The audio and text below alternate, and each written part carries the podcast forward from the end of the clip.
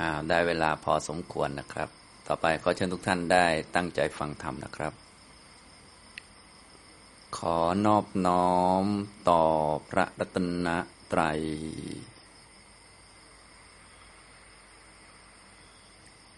กราบธรรมสการพระคุณเจ้านะครับ กราบคุณแม่ชีครับ สวัสดีครับท่านผู้เข้าปฏิบัติธรรมทุกท่าน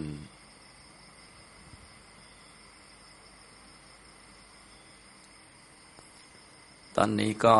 เป็นช่วงเย็นของวันที่สี่ในการเข้ามาปฏิบัติธรรม การปฏิบัติธรรมจริง ๆ ก็ไม่มีการเข้าไม่มีการออก อย่างที่ได้พูดให้ฟังไปแล้ว เพราะมันเป็นการปฏิบัติทางจิตนะ เพราะว่าในการปฏิบัติก็คือฝึกประกอบอริยมรรคให้เกิดขึ้นมาในจิตนั่นเอง โดยให้รวมกันครั้งแรก เป็นโสดาปฏิมรรคอันนี้ก็คือการปฏิบัติธรรมที่แท้จริงก็จะเป็นอย่างนี้ เรียกว่าทำแล้วมันสมบูรณ์เป็นการปฏิบัติอย่างแท้จริงนะส่วนอันอื่นๆก็เป็นส่วนประกอบเข้ามาเรื่อยๆ เพื่อที่จะให้อันนี้เกิดขึ้นนะ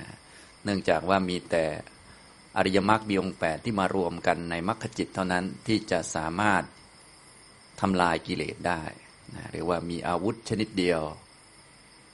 ที่สามารถฆ่ากิเลสได้จริง ๆ อาวุธชนิดอื่น ๆ มันฆ่ากิเลสไม่ได้ บุญกุศลต่าง ๆ ที่เราทำมันก็เป็นบุญนั่นเองนะบุญก็ให้ผลเป็นความสุขนะแต่ว่ามันไม่อาจจะฆ่ากิเลส หลาย ๆ ท่านก็คงทำบุญมาเยอะแล้วนะ ให้ทานบ้างรักษาศีลบ้าง ศีลห้าบ้าง ศีลแปดบ้าง บริจาคทำบุญวัดนั้นวัดนี้กระถินผ้าป่าต่างๆเนี่ยนะก็ทำกันมานะเมืองไทยเราก็เรียกว่ามีที่ให้ทำบุญหรือว่าเป็นสถานที่ที่เป็นโอกาสแห่งการทำบุญเยอะแยะเลย ซึ่งก็เป็นความดี ก็ดีแล้วเราก็จะได้จิตใจสะอาดปลอดโปร่ง บุญบุญเนี่ยเป็นสภาวะที่ช่วยชำระจิตนะถ้าเราไม่รู้จักบุญเราก็จะทำบุญแบบทิ้งทิ้งคว้างๆหรือว่าทำเพื่อหวังผลต่างๆ โดยคิดว่ามันได้ผลเราจึงทำบุญอย่างนี้เป็นต้น อันนี้ก็แสดงว่าความเข้าใจเรื่องบุญของเราเนี่ยยังไม่ชัดนะฉะนั้นเวลาเราเข้าไปเกี่ยวข้องกับเรื่องอะไรปุ๊บเนี่ยในทางคำสอนของพระพุทธเจ้าเนี่ยจะต้องชัดเจนก่อน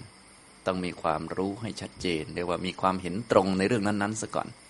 แม้กระทั่งเรื่องพื้นๆที่ผมว่าไปแล้ว เช่นเรื่องสารณะเนี่ยเรื่องศีล เรื่องทำบุญ เช่นให้ทานเป็นต้นเนี่ยต้องรู้จักบุญไม่อย่างนั้นก็จะรอถามคนอื่น ว่าทำแบบนี้เป็นบุญไหมทอดกระถินได้บุญใหญ่ไหมอะไรก็ว่าไปนะอันไหนได้บุญเยอะกว่ากัน ก็คอยแต่ถามคนอื่นเขาแงนหน้ามองคนนั้นคนนี้เรื่อย ถ้าเขาว่าได้บุญเยอะเราก็ดีใจ ถ้าเขาว่าไม่ค่อยได้บุญเราก็ง่อยกิน อย่างนี้เป็นต้น อันนั้นเรียกว่าทำด้วยความไม่ชัดนะ ฉะนั้นการปฏิบัติธรรมเนี่ยเราจะฝึกให้มีสัมมาทิฏฐิก่อน สัมมาทิฏฐิจะได้เอาไปชำระทุกอย่างเลยนะ บุญก็ยังต้องทำตามปกตินั่นแหละ แต่ให้ชำระ ไม่ใช่ชำระว่าให้เลิกทำแต่ชำระความเห็นในเรื่องบุญให้มันชัดเจน บุญจะมากจะน้อย มันเป็นยังไงอย่างนี้เป็นต้น ก็ดูตามความหมายของบุญนั่นแหละ บุญแปลว่าเครื่องชำระจิตนะจิตมันไม่สะอาด มันดำอยู่ มันสกรปรกอยู่เราก็เอาบุญมาช่วยชำระ คนที่ทำบุญแล้ว จะได้บุญเยอะก็ต้องรู้ก่อนว่า เราทำบุญชนิดนี้ชนิดนี้เราจะชำระอะไรนะอย่างเช่นให้ทานเนี่ย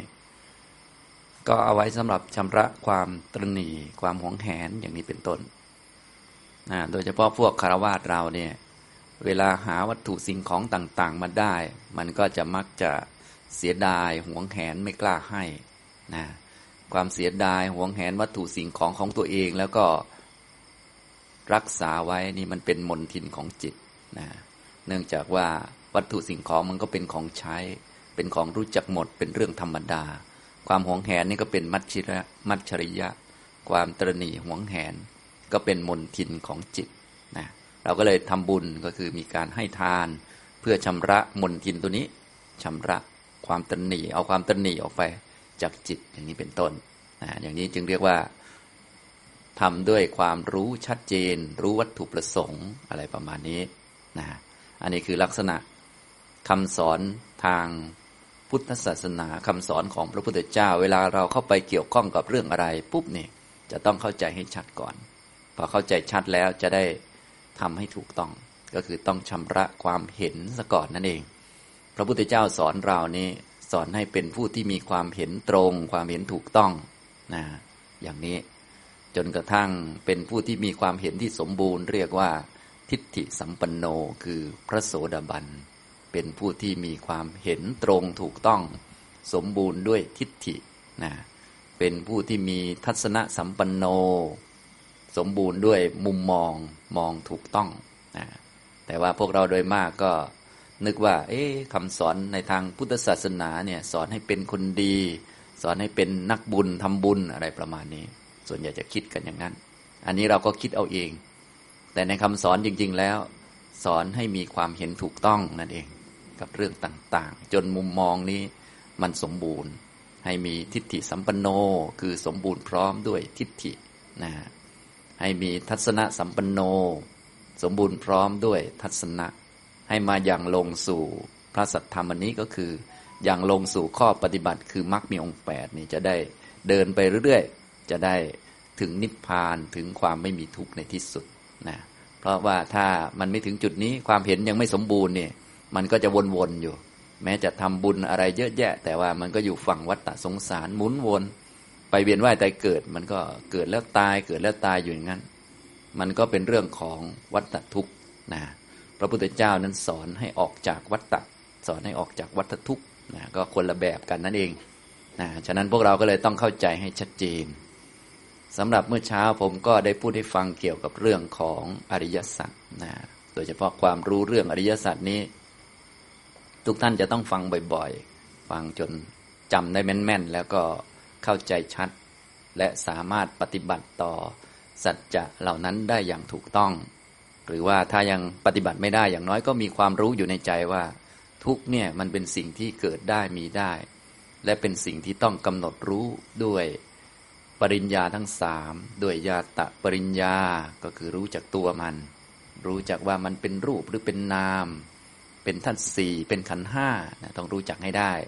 ส่วนตอนนี้อาจจะยังรู้ไม่ได้ แต่เราฟังไว้จนเข้าใจแล้วว่า เออเนี่ยเราจะต้องฝึกให้ถึงตรงนี้ เราจะได้ไปทำบุญหรือทำสิ่งอื่น ๆมา เพื่อชำระจิตให้สะอาด เพื่อให้ตั้งมั่นเป็นสมาธิจะได้เอามา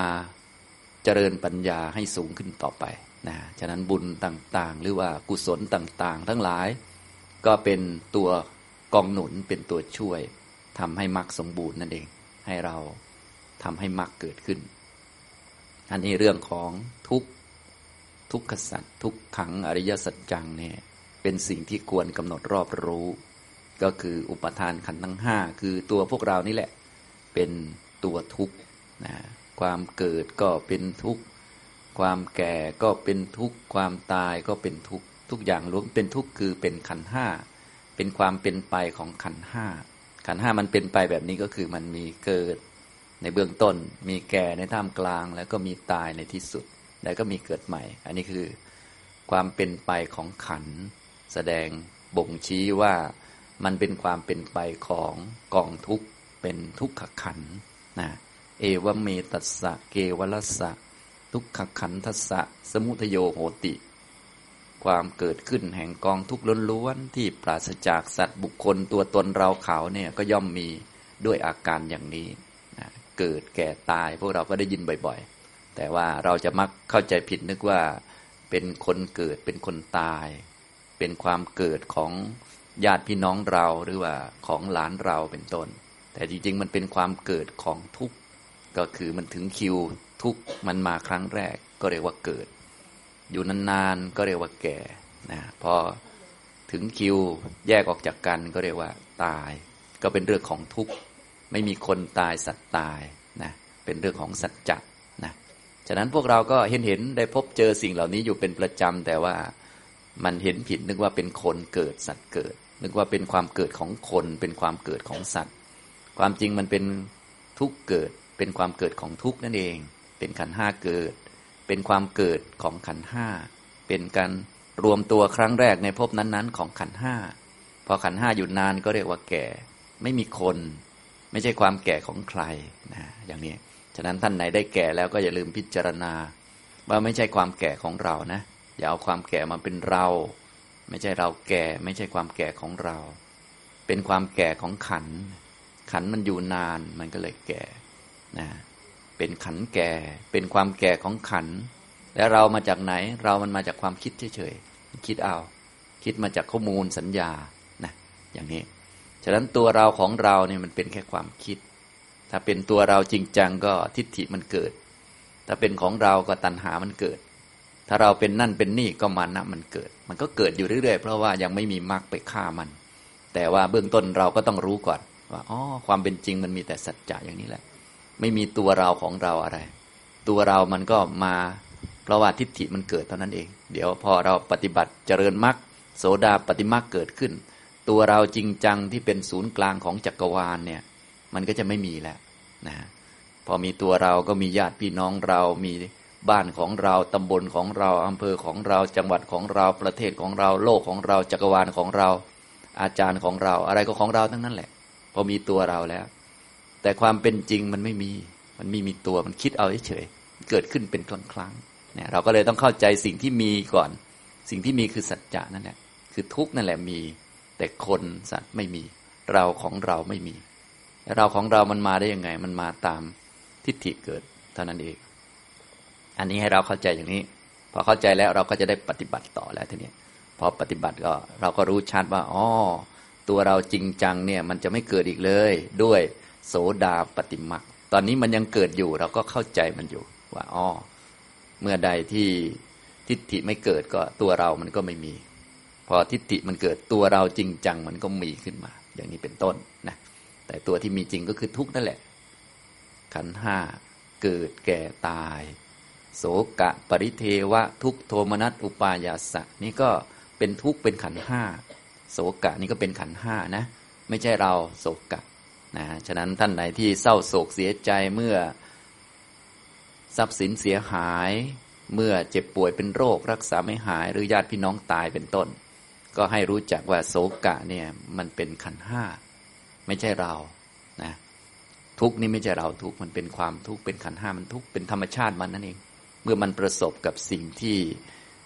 เป็นความเสื่อมความพินาศมันก็ต้องโศกะ ปริเทวะ อุปายาสะ มันก็เป็นเรื่องธรรมดา คือให้เห็นว่ามันเป็นอย่างนั้นของมัน เป็นทุกทุกมันเป็น เป็นอาการหนึ่งของทุกนั่นเอง มีอยู่ท่วมโลกนั่นแหละ เป็นเรื่องธรรมชาติ ฉะนั้นทุกก็เบียดเบียนจิตใจของสัตว์เยอะแยะ โดยเฉพาะทุกที่พระพุทธเจ้ายกออกมานี่เรียกว่า เบียดเบียนจิตใจของหมู่สัตว์มากเหลือเกิน ความแก่ก็ดี ความตายก็ดี โศกะก็ดีเนี่ย เบียดเบียนจิตใจของสัตว์เหลือเกิน สมชื่อทุกเลย เพราะว่า เป็นสภาวะที่นำเรื่องเดือดร้อนนำอุปัตวันตรายต่าง ๆ มาให้เรียกว่าเจ็บปวดมากประมาณนั้น ก็สมชื่อมันเลย พระพุทธเจ้าก็เลยแยกออกมาให้ดูก่อนมันชัดเจนดี ไม่ต้องคิดมากเลย เพียงแต่ว่าอย่าเอามาเป็นเราเป็นของเรา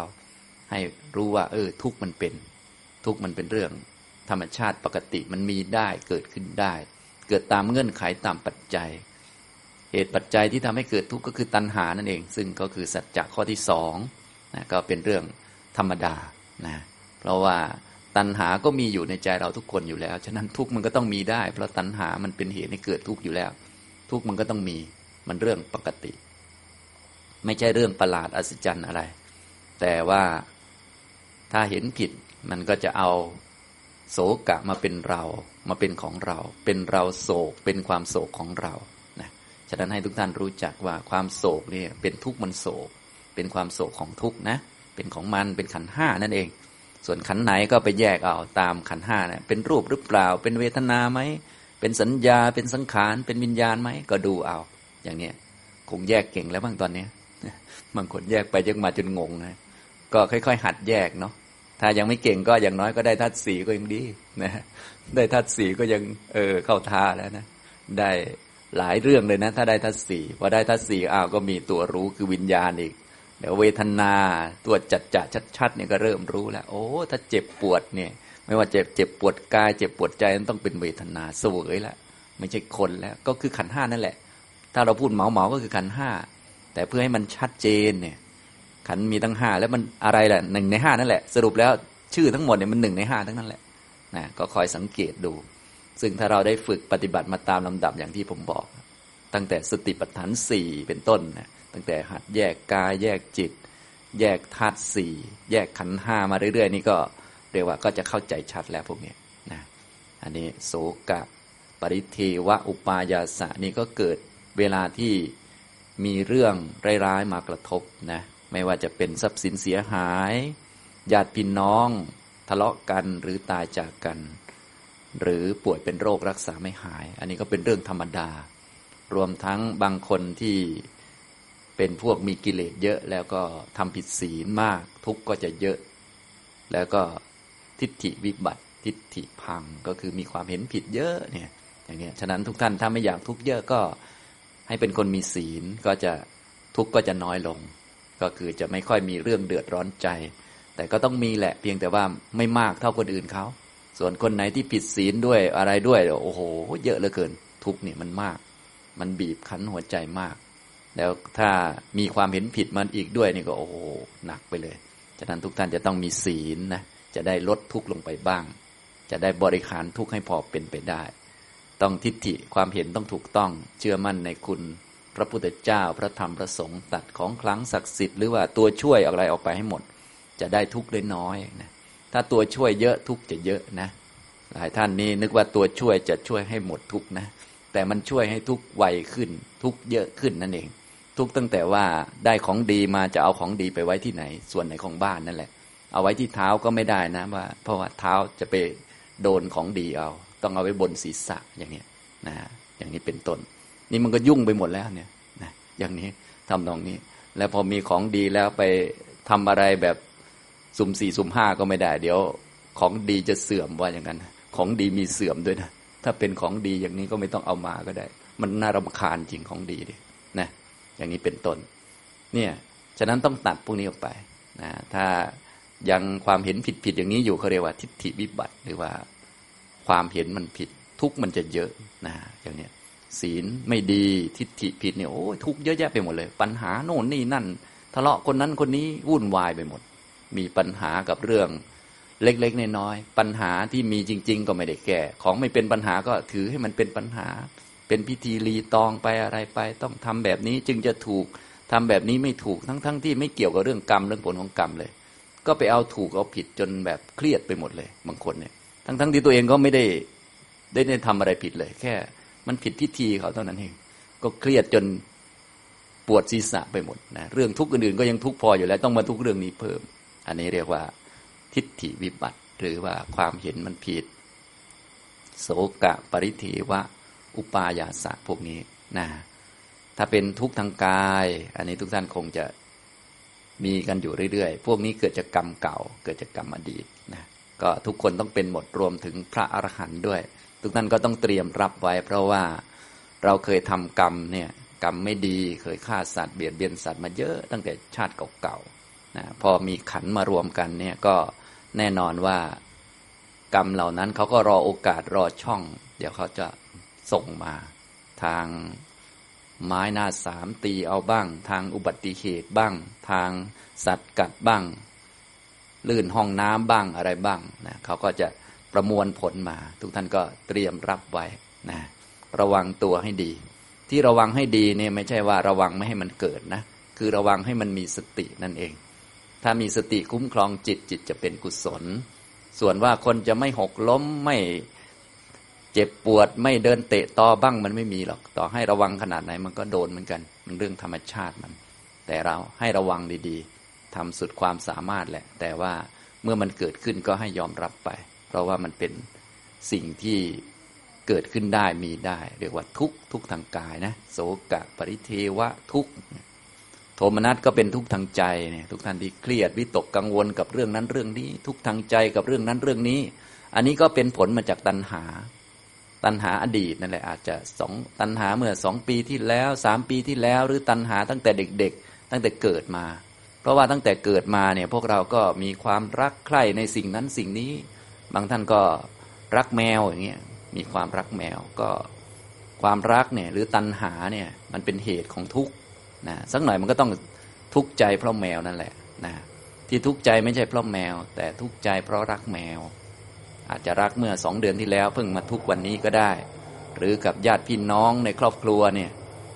รักลูกรักหลานมีความคาดหวังกับเขาอย่างเงี้ยเราก็คาดหวังมาตั้งแต่นู่นเขาเกิดแล้วนะคาดหวังให้เขาเป็นเด็กดี พอเขาทำอะไรที่ไม่ดีตามที่เรานึกเราคิดไว้เราก็จะเกิดความทุกข์ขึ้น ความทุกข์ที่เกิดขึ้นเป็นโทมนัสทางใจเนี่ยมันไม่ได้เกิดจากนิสัยคน แต่มันเกิดจากความรักความคาดหวัง ในใจของเรา ซึ่งอาจจะคาดหวังตั้งแต่ 10 ปีที่แล้ว 20 ปีที่แล้ว หรือคาดหวังตั้งแต่เจอกันอะไรก็ได้นะอย่างนี้เรียกว่าทุกข์ทางใจ ก็เกิดจากตัณหาเหมือนกันหมด สรุปทุกทุกอย่างเนี่ยทั้งขันห้าเนี่ยเกิดจากตัณหาหมดแหละ เพียงแต่บางทีตัณหาก็หาตัวยากเหลือเกินเพราะว่าตั้งแต่ตัณหาอดีตเลย อย่างทั้งร่างเลยเนี่ยตัณหาอดีตเลยเนี่ยแบบนี้ฉากชีวิตที่ได้พบสิ่งนั้น ได้พ่อคนนี้ได้แม่คนนี้อยู่ ประเทศไทยเวลานี้ต้องเจอรัฐบาลนี้ต้องเจอเรื่องนั้นเรื่องนี้ อันนี้คือมาจากตัณหาอดีตโครงสร้างฉากเนี่ย หาตัวไม่เจอหรอกมันเกิดระดับไปแล้วตั้งนานแล้วนะอย่างนี้ต้องเห็นต้องได้ยินต่างๆ เนี่ยเกิดจากตัณหาทั้งนั้นนะอย่างนี้ฉะนั้นให้เรารู้จักอย่างนี้ก็พอว่า ถ้าทุกข์มันจะเกิดมันต้องเกิดจากสิ่งเดียวเท่านั้น โดยสัจจะก็คือเกิดจากตัณหา ทุกข์จะไม่มีวันเกิดจากอย่างอื่นเลย โดยสัจจะมันเป็นอย่างนี้ให้เราจำแม่นๆเลย ท่องเอาตามธรรมจักก็ได้ท่านไหน ชอบท่องก็ท่องเอา ท่องแล้วให้จำได้ด้วยนะ เอามาใช้ด้วย บางท่านก็ท่องอยู่ ท่องหลายรอบเลยนะฮะแต่ท่องให้มันมีความสุข ท่องให้รอดตายหรือว่าท่องให้อายุยืน ทั้งๆทที่บทท่องบอกว่ามีแต่ทุกข์แต่เวลาท่องพยายามท่องให้มันเกิดความสุข ในบทท่องบอกว่า ตายแน่นอน แต่ท่องให้มันอายุยืนก็ว่า ต่ออายุก็ว่า เอาธรรมจักไปต่ออายุก็เป็นเรื่องนี้คน อันนี้มันก็คือหลงกันระงมเลยนะฉะนั้นจะสวดอะไรก็ต้องรู้ชัดเจนว่าสวดไปทำไมสวดเพื่ออะไรนะถ้าเราสวดบทธรรมเนี่ยเป็นสวดเพื่อจะได้จำได้จำได้แล้วจะได้เอาไปศึกษาต่อจะได้เข้าใจความหมาย พอเข้าใจความหมายแล้วจะได้เอาไปโยนิโสมนสิการ ให้มันเห็นอย่างนั้น นั้นเวลาสวดถ้าเป็นสวดบทธรรมเนี่ย ไม่ใช่สวดเอาบุญนะหลายท่านก็สวดสวดเอาบุญ สวดให้มันจบจบไป สวดให้หลายรอบอะไรพวกนี้อันนี้ก็เรียกว่ายังเข้าใจเรื่องบทสวดนั้นผิดไปไกลมากทีเดียวนะบทสวดมันก็จะมีหลายแบบ ถ้าเป็นบทปริศเนี่ยเราก็สวดเพื่อป้องกันภัยอันตรายต่างๆ ตามสมควร อาศัยสัจวาจาของตัวเองที่พูดเรื่องจริงนะ เป็นตัวช่วยอาศัยกุศลที่อุตส่าห์พูด เช่นพูดคุณของพระพุทธเจ้า เอเตนะสัจเจนะเนี่ยด้วยการกล่าว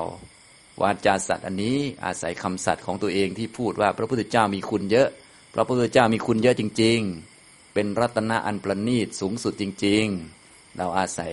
อันนี้เราไม่มีที่พึ่งอาศัยอื่น เราก็อาศัยการพูดถึงคุณของพระพุทธเจ้า ซึ่งท่านมีคุณจริง ๆ อาศัยสัจวาจานี้ขอให้ สวัสดีขอให้หายป่วย ถ้าอาการหรือว่า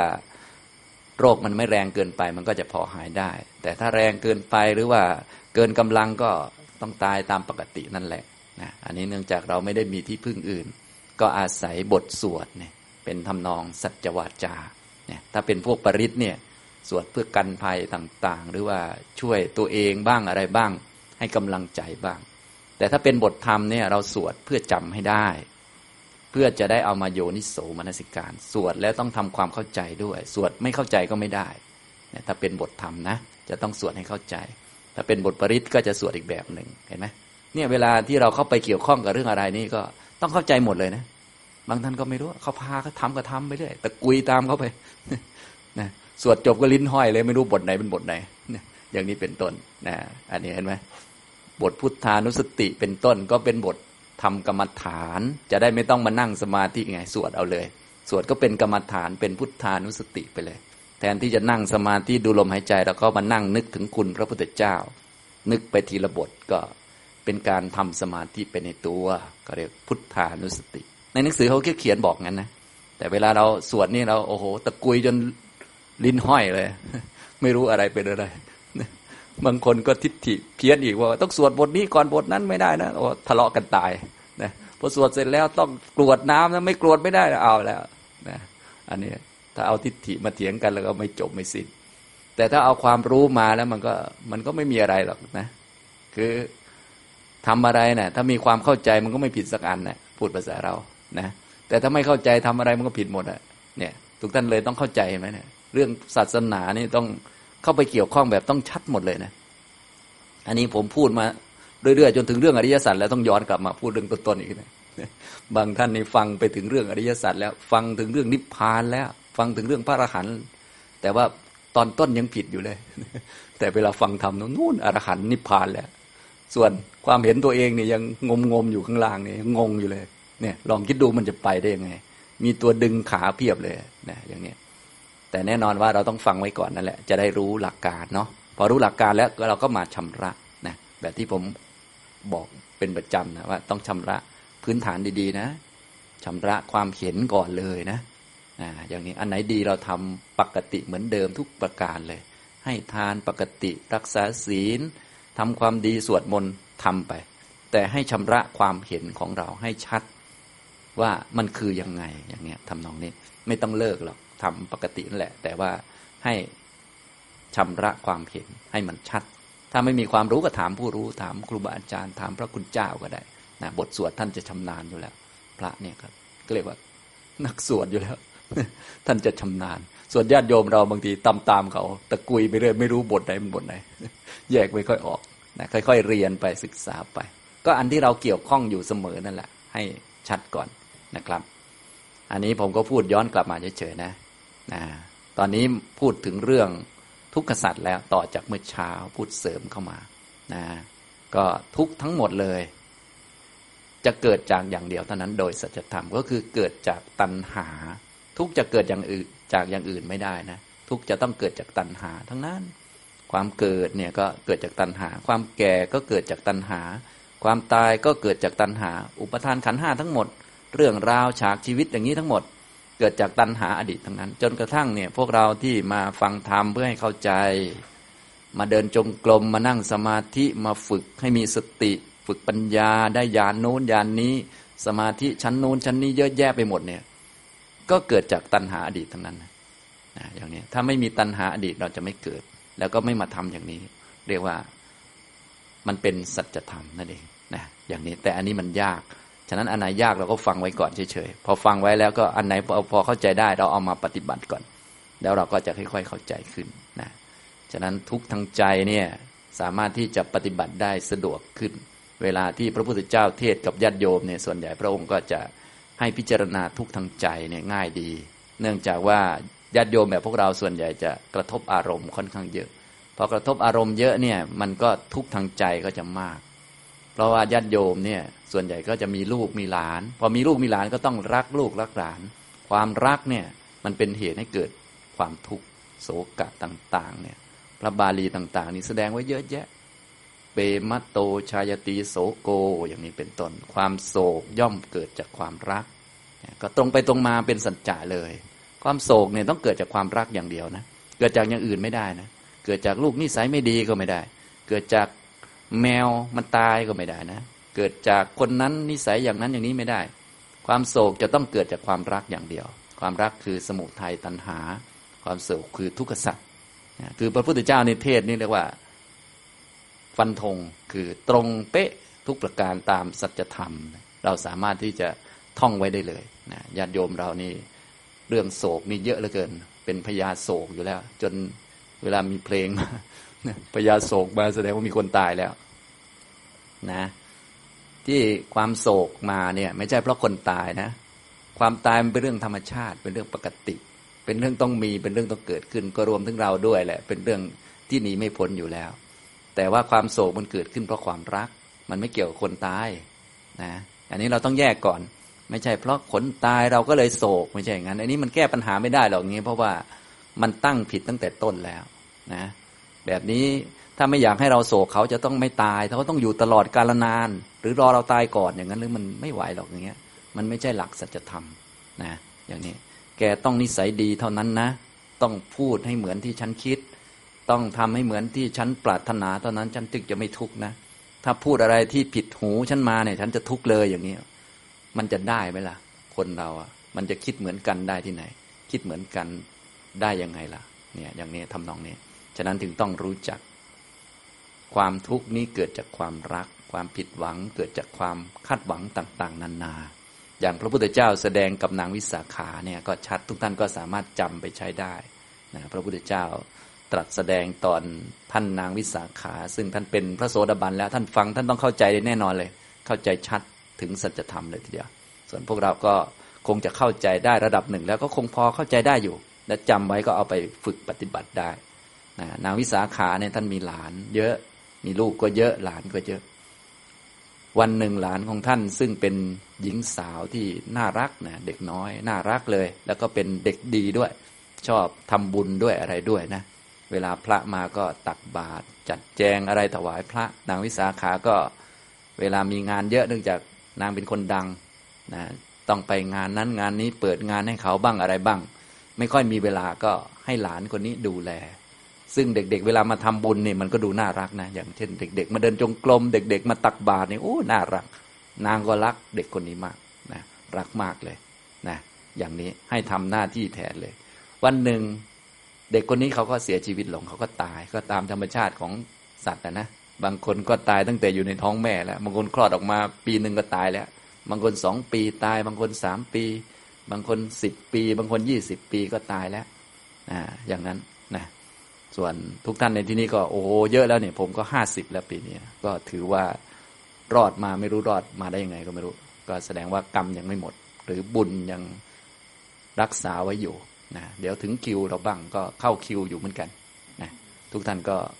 รอคิว แต่ไม่รู้ว่าคิวไหนก็ไม่รู้แหละ แต่ว่าเขา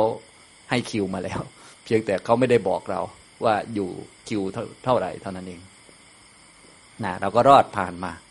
แต่หลานของนางวิสาขาก็ตัวเล็กๆเองกำลังแบบพอรู้ความ สามารถตักบาตรพระได้ทำบุญได้อะไรประมาณนั้นกำลังเด็ก ๆ แต่ว่ารู้ความแล้วตายลงซะล้วนะนางก็เกิดความเสียใจนะก็เลยไปเฝ้าพระพุทธเจ้า พระพุทธเจ้าเห็นก็ได้สอบถามแล้วก็ได้ทราบเรื่อง พระองค์ก็ได้แสดงธรรมเอาไว้ บอกว่าบุคคลนี่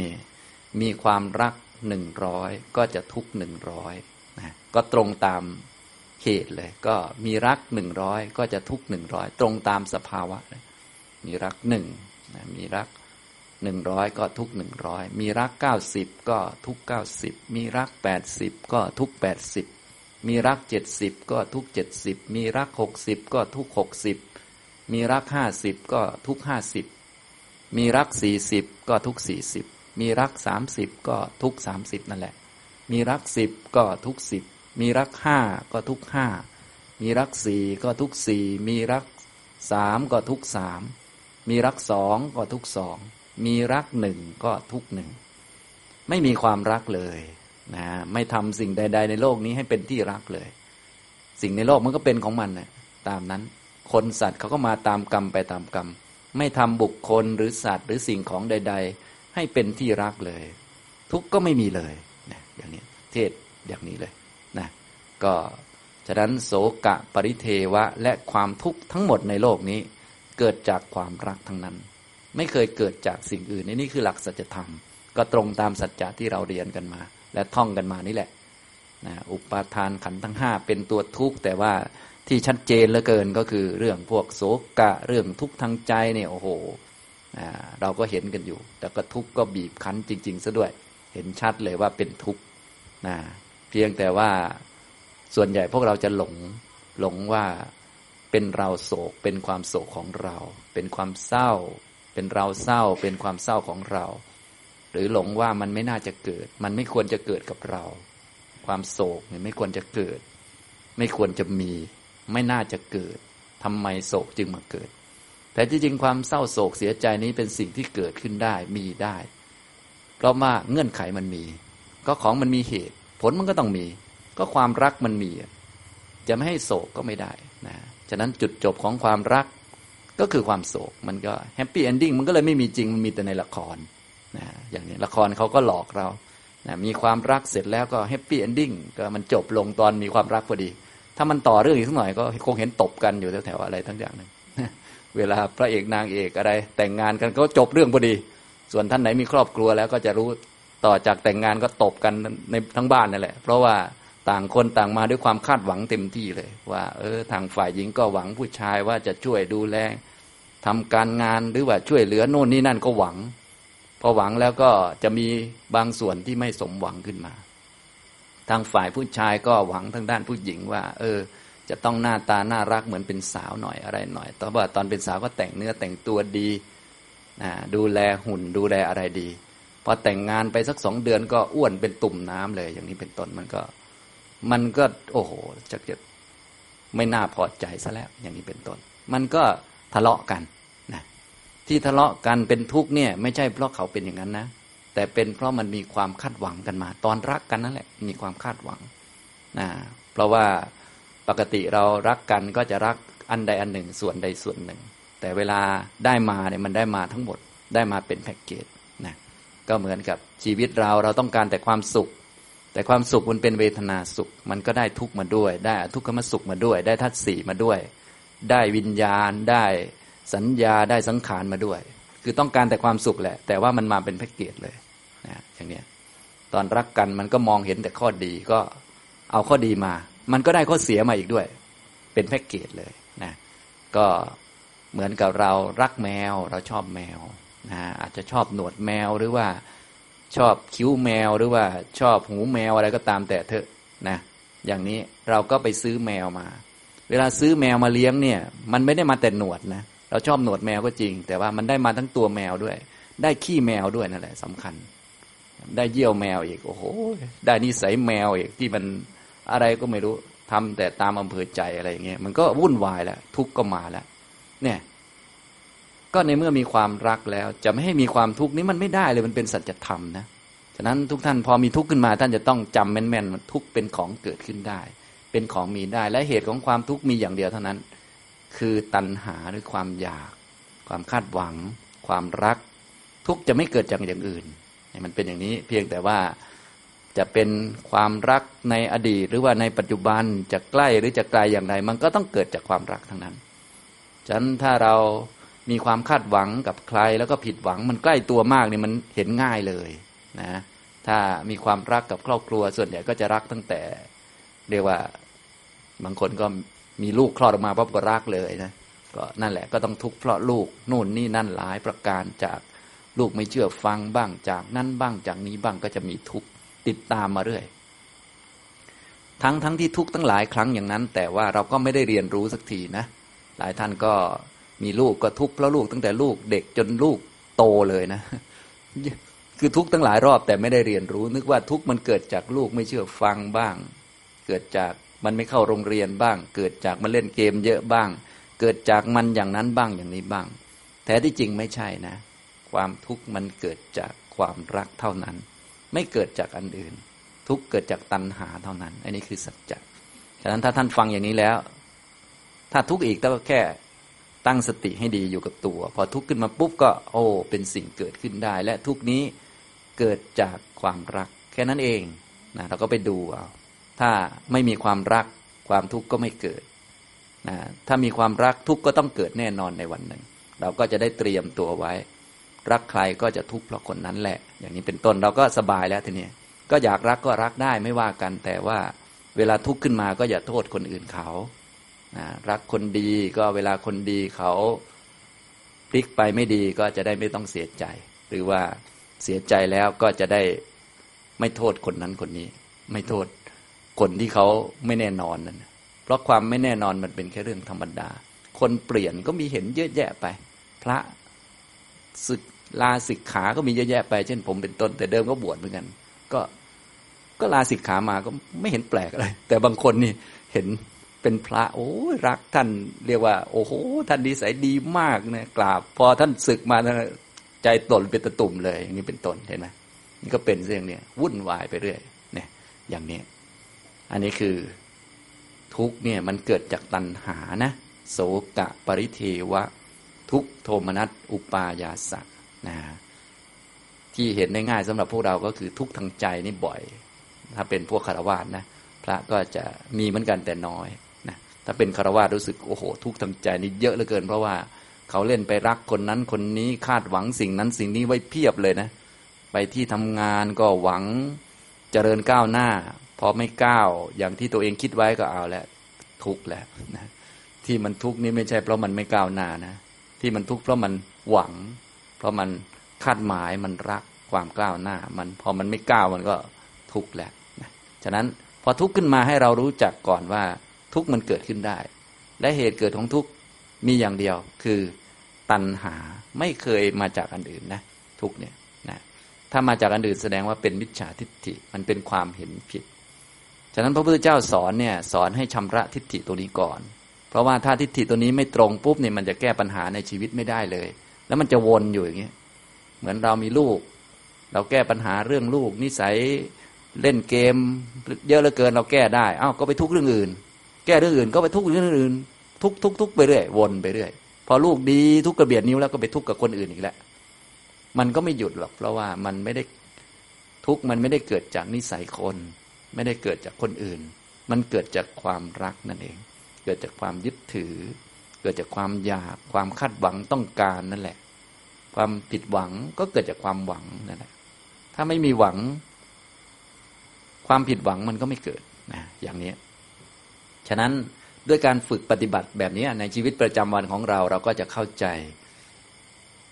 ทุกมันเกิดขึ้นได้มีได้ ทุกทางใจวิตกกังวลต่าง ๆ ก็เอามากำหนดรู้นะฉะนั้นอย่ากลัวทุกนะ แม้แต่ทุกทางใจเครียดนี่ก็อย่ากลัว ต้องมองดูตรงๆมันไม่มีตัวตนนะมองลงไปเราก็จะเห็นมันเป็นของว่างจากตัวตน ทุกมีแต่ว่ามันไม่ใช่เราไม่ใช่ของเรา มันก็เป็นทุกนั่นแหละ ท่านไหนมีสติดี พอสมควรเนี่ยท่านจะเห็นอ้าวมันแยกจากจิตเนี่ยมันคนละตัวกับจิตนะจิตมันมีเป็นตัวรู้ว่าทุกเกิดขึ้นนะแต่บางท่านก็สติไม่ค่อยดีก็มารวมเป็นตัวเราเลยนะอย่างนี้มันรวมกัน ฉะนั้นให้เราเข้าใจตั้งแต่การฟังก่อน ว่าทุกนั้นมันเกิดขึ้นได้มีได้ และทุกนั้นเกิดจากเหตุอันเดียวเท่านั้นคือตัณหาอย่างนี้นะครับ ก็จำแม่นๆแล้วก็เอาไปฝึกไปฝึกบ่อย ๆ ทีนี้จะฝึกได้เราต้องมีสตินะ มีสติอยู่กับตัวเยอะๆจึงจะทำได้ ถ้าไม่มีสติเตรียมไว้ก่อนนี่ มันก็รวบมาเป็นเราเป็นของเราก่อน เสร็จแล้วก็โทษชาวบ้านนะการโทษชาวบ้านนี้ไม่ได้แก้ปัญหาอะไรนะ มีแต่สร้างปัญหาเพิ่มขึ้นเนื่องจากว่าความเห็นของเราผิดไป ถ้าคนอื่นแก้จริง ๆ ก็เป็นแค่ความดีของเขานะ เขาจะไม่แก้ตามเราบอกเขาก็ได้ ถ้าเขานิสัยไม่ดี ฉะนั้นถ้าเราบอกเขาแล้วเขาแก้แสดงว่าเป็นความดีของเขานะอย่างนี้ทำตรงนี้นะบางท่านบอกเขาแล้วเขาแก้ก็ยกเป็นความดีของเราซะอีกแบบนี้ก็มีนะบางคนนะ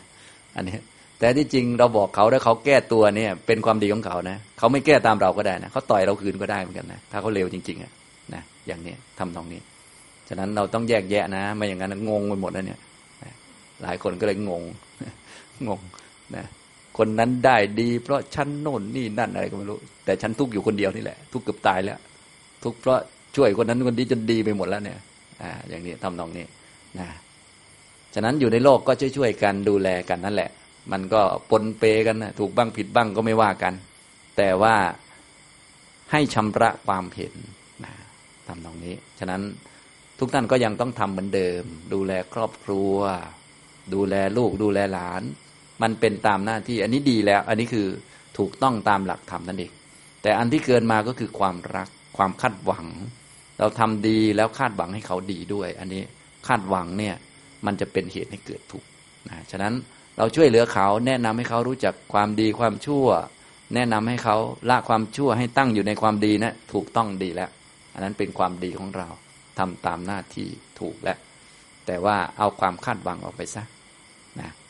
ถ้าคาดหวังหรือเกิดความหวังขึ้นมา ก็ให้บอกตัวเองว่า เดี๋ยวจะทุกข์นะ บอกตัวเองนะอย่างนี้นะครับนะสรุปง่ายๆก็คือถ้ามีทุกข์นี้จะต้องเกิดจากตัณหาเท่านั้น เกิดจากความคาดหวัง เกิดจากความรัก ถ้ามีความรักจะต้องทุกข์แน่นอนในวันหนึ่งเพราะสัจจะมันเป็นอย่างนั้น รักแล้วไม่ทุกข์ไม่มีนะ จะต้องทุกข์เสมออย่างนี้และทุกข์จะต้องเกิดจากความรักเท่านั้น เป็นอย่างนี้เสมอมา และจะเป็นอย่างนี้ตลอดกาลไปเรื่อยๆ เพราะมันเป็นอริยสัจเลย อย่างนี้นะ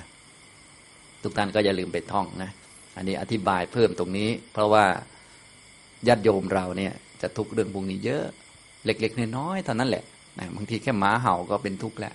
เพราะว่าอยากให้หมามันเงียบ แค่นั้นแหละ ก็ทุกข์แล้วคนเราเนี่ยก็หาทุกข์มาใส่ตัวไปเรื่อย มีแต่ความอยากนะความอยาก จริง ๆ ทุกข์นี้มันไม่ได้เกิดจากหมาเห่านะไม่ได้เกิดจากสุนัขเห่า มันเกิดจากอยากให้มันเงียบนั่นแหละ เห็นไหมฉะนั้นถ้าทุกข์ขึ้นมาปุ๊บเราต้องกำหนดรู้ว่าโอ้ทุกข์มันเกิดขึ้นได้ พอเกิดขึ้นได้ปุ๊บหยุดตรงนี้ หยุดที่ตัวเองเนี่ย ทุกข์มันเกิดขึ้นได้เนาะไม่ใช่เราไม่ใช่ของเรา มันเกิดมันดับหรอกทุกเนี่ย มันไม่ได้เกิดมาอยู่ค้างตลอดไป อะไรก็ตามมันเกิดมันเกิดมันดับจำไว้ เราเกิดมาตายเท่านั้นแหละ โดยสัจจะเนี่ย มันไม่มีอย่างอื่นมันเป็นธรรมชาติ ต้องจำมันแม่นนะส่วนใหญ่มันจะไม่ค่อยแม่นมันจะลืม ต้องฝึกบ่อย ๆ ฝึกจนมันแม่นเลย พอทุกข์ขึ้นมาปุ๊บหงุดหงิดขึ้นมาปุ๊บมันเกิดมาดับหรอกอันเนี้ยสั่นเลยนะบางคนท่องได้อยู่แต่สั่นอยู่ไม่เป็นไร อย่างน้อยเราก็รู้จักว่า เออ ทุกนี้ต้องกำหนดรอบรู้นะ มันเกิดมาแล้วมันดับนะ ทีนี้ถ้ายอมรับได้เรียบร้อยแล้ว รู้จักทุกแล้วอ๋อมันเกิดมาแล้วมันดับ เอ๊ะทุกมันเกิดจากอะไรนะ เกิดจากสุนัขเห่าใช่ไหมเนี่ยอ๋อไม่ใช่ เกิดจากเกิดจากความอยากให้สุนัขมันเงียบนะฮะยังกับคุยกับสุนัขรู้เรื่องนะคนนะ อันนี้อย่างนี้ทำนองนี้เห็นไหมเรื่องเล็กๆน้อยๆก็ท่านก็จะมองเห็นได้ สรุปง่ายๆก็คือถ้าทุกทางใจขึ้นมาเนี่ยเกิดจากความอยากทั้งนั้น ให้จำแม่นๆอย่างนี้ ถ้ายกตัวอย่างไปมันก็จะเยอะเห็นไหมพระพุทธเจ้าท่านจึงบอกว่า สังกิตเตนะ เพราะว่าถ้ายกตัวอย่างมาเนี่ย มันพูดไม่จบไม่สิ้นนะพูดได้ตลอดเลย เพราะทั้งโลกนี้มันมีแต่เรื่องพวกนี้ทั้งนั้นเลย มีแต่เรื่องความรัก แล้วก็มีแต่เรื่องความทุกข์มีแต่เรื่องอยาก แล้วก็ทุกข์อยากแล้วก็ทุกข์อยู่อย่างนี้วนไปวนมาเนี่ยอย่างนี้ พอทุกข์แล้วก็อยากจะหายทุกข์โดยคิดว่าอยากจะหายทุกข์เนี่ย มันเป็นเหตุให้หายทุกข์แต่ความเป็นจริงอยากจะหายทุกข์มันเป็นเหตุให้เกิดทุกข์อันใหม่นะส่วนทุกข์ที่มันเกิดมันเกิดมาดับอยู่แล้ว โดยธรรมชาติ ฉะนั้นถ้าทุกข์เกิดขึ้นมาทุกท่านไม่ต้องอยากให้หายนะ เพราะว่ามันเกิดมาแล้วมันดับอยู่แล้ว เหมือนเราเกิดมาไม่ต้องอยากให้ตายนะ รือคนอื่นที่เราไม่ชอบขี้หน้าก็เขาเกิดมาก็ไม่ต้องอยากให้เขาตายนะเขาเกิดมาตายอยู่แล้ว มันเรื่องธรรมชาติของเขาตามกรรมมาตามกรรมไปตามกรรมอยู่แล้วนะอย่างนี้ให้เรารู้จักนะครับ ได้ประสบกับสิ่งไม่น่ารักไม่น่าพอใจ ก็เป็นทุกข์เหมือนกัน ได้พลัดพรากจากสิ่งที่รักที่พอใจก็เป็นทุกข์ปรารถนาสิ่งใดไม่ได้สิ่งนั้น แม้นั้นก็เป็นทุกข์ ทุกเป็นสิ่งที่ควรกำหนดรอบรู้ ควรรู้จัก รู้จักว่ามันต้องมีมันต้องเกิดขึ้นได้ เป็นเรื่องธรรมดา เกิดตามเงื่อนไขตามปัจจัย เงื่อนไขหรือเหตุของความทุกข์คือตัณหานั่นเอง ว่าโดยรวบย่อแล้วอุปทานขันธ์ทั้งห้าก็เลยเป็นตัวทุกข์ขยายออกมาแล้วก็คือ อะไรที่เกิดขึ้นในชีวิตทั้งหมดคือทุกข์หมดเลย คือของเกิดดับหมดเลย เกิดมาเพื่อดับหมดเลย และทั้งหมดนั้นเกิดจากตัณหาหมดเลย แต่ว่าถ้าเป็นของละเอียดมันก็ยาก ก็เลยเอาทุกที่ชัดๆเนี่ยมาเรียนก่อน ทุกที่ชัดๆก็เรียนทุกทางกายอย่างเงี้ย ทุกทางใจหงุดหงิดรำคาญเศร้าโศกเสียใจเนี่ย ก็ชัดดี แล้วก็เกิดจากตัณหา เช่นเดียวกับทุกอื่นๆนั่นเอง อย่างนี้นะครับนะทุกท่านก็ค่อยๆ พิจารณาดู ถ้าพิจารณายอมรับทุกได้แล้วก็หัดนึกถึงหรือว่า มองลึกเข้าไปว่า ทุกนี้มันเกิดจากอะไร ถ้าเห็นเหตุของทุกอย่างถูกต้องตามหลักสัจธรรมก็คือตัณหา ต่อไปก็มองลึกลงไปอีก เอ๊ะถ้าตัณหาไม่มีเนี่ย มันจะทุกข์ไหม ถ้าผมพูดเป็นภาพไป ทุกท่านก็จะคิดตามได้เหมือนกัน แต่ตอนที่มันเกิดจริงๆนี่บางทีมันมันยากอยู่ เราก็ต้องค่อย ๆ ฝึกไป ปัญญาของเราก็จะค่อย ๆ แทงทะลุไปเรื่อยๆนะอย่างนี้นะครับ อย่างเช่นว่าเราคาดหวัง คาดหวังกับคนใดคนหนึ่ง เอาคาดหวังกับอาจารย์ก็สมมติคาดหวังกับอาจารย์สมมติคาดหวังนะแต่ว่าส่วนใหญ่ผมก็จะไม่มีอะไรให้ใครคาดหวังหรอกเขาส่วนใหญ่ไม่ค่อยหวังกับผม อันนี้สมมุติสมมุติสมมุติบางท่านเนี่ยคาดหวังว่าอาจารย์สุภีน่าจะเป็นอย่างนี้ น่าจะนำปฏิบัตินำนั่งสมาธิเข้มงวดหน่อยอะไรประมาณนี้นะสมมุติสมมุตินะสมมุติว่าคิดไว้อย่างนี้ตั้งใจไว้อย่างนี้ตั้งแต่มาแล้วมาน่าจะ โอ้เข้มเข้มหน่อยว่าเราชอบแบบเข้มเข้มอะไรมาณนี้นะน่าจะแหมไม่เรียวหวดเลยอะไรเลยอย่างเงี้ยนะนั่งคอยเช็คเลยว่า ใครเดินจงกรมใครนั่งสมาธิใครเล่นโทรศัพท์นี่โอ้ยึดไว้หมดเลย อะไรประมาณนี้สมมุติสมมุติอันนี้สมมุตินะไม่ใช่เรื่องจริงเรื่องสมมุติ สมมุติมีความคาดหวังนี้ปุ๊บนะพอคาดหวังอย่างนี้ พอมาเจอผมตัวจริงเป็นไงบ้าง เดินสบายสบายไปมาไปมานะ วันดีคือดีก็เหนื่อยนะก็ดอนกลางวันเฉยอยู่อ้าวเครียดเลยทีนี้ โอ้โหนะที่เป็นทุกข์นี่เป็นเครียดเนี่ย ไม่ใช่เพราะผมเป็นอย่างนี้นะเป็นเพราะคาดหวังเห็นไหมคาดหวังให้อาจารย์เข้มเข้มแต่อาจารย์ดันไม่เข้มซะเนี่ย อย่างนี้เป็นต้นนะอันนี้มันก็ผิดหวังขึ้นมา แต่ถ้าไม่คาดหวัง เห็นไหมความผิดหวังก็ไม่มีนะหลายท่านในที่นี้ก็ไม่ได้มีอะไรผิดหวังกับผม เพราะว่าท่านไม่ได้คาดหวังอะไรกับผมนี่ ท่านแค่คิดว่าเออมาฟังทำสักหน่อยก็ยังดี ก็แล้วแต่จะทำอะไรก็เรื่องของเขาเรื่องของอาจารย์ครับแกมาทำกรรมไปทำกรรมอะไรเงี้ยก็ไม่ทุกข์อะไร ถึงผมจะไม่เข้มงวดบ้างอะไรบ้าง ท่านก็ไม่มีปัญหาเห็นไหมเราก็จะสามารถเข้าใจได้อ่าทุกมันเกิดขึ้นได้ มันเกิดจากความอยากความคาดหวัง ถ้าคาดหวังไม่มีทุกนั้นก็ไม่มี นี่คือหลักของสัจจะนั่นเองนะอย่างนี้เราก็จะสามารถค่อย ๆ มองจาก เหตุการณ์เล็กๆเหล่านี้ได้ มองทะลุเข้าไปถึงสัจธรรมได้นะทุกเกิดจากความรัก มีความรักหนึ่ง ทุกก็เกิดหนึ่งนั่นแหละ ถ้าความรักไม่มีไม่ทำสิ่งใด ๆ ให้เป็นที่รักเลย ไม่ทำเด็กสักคนว่าเป็นหลานของเรา เรารักหลานของเราเลย ก็เด็กก็คือเด็กนะเขาเกิดมาเราก็เลี้ยงเขามาตามกรรมไปตามกรรมนั่นแหละ อันนี้เวลามันพูดพูดได้นะ แต่ว่าจริง ๆ มันก็ทำไม่ได้ เนื่องจากว่า พวกความรักนี่เป็นสังโยชน์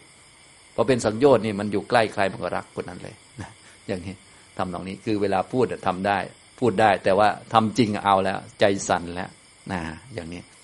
ฉะนั้นเราก็เลยต้องรู้จักว่า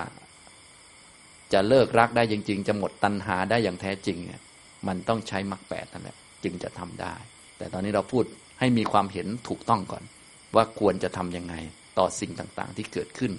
หรือควรจะมีมุมมองยังไง จึงจะถูกนะ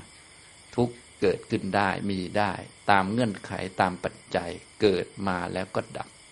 จำแม่นๆอย่างนี้นะท่องไว้บ่อยๆมันเกิดมาตายหรอกเกิดมาดับ ทุกอันนั่นแหละ ทุกมันเกิดมาแล้วมันก็จะดับ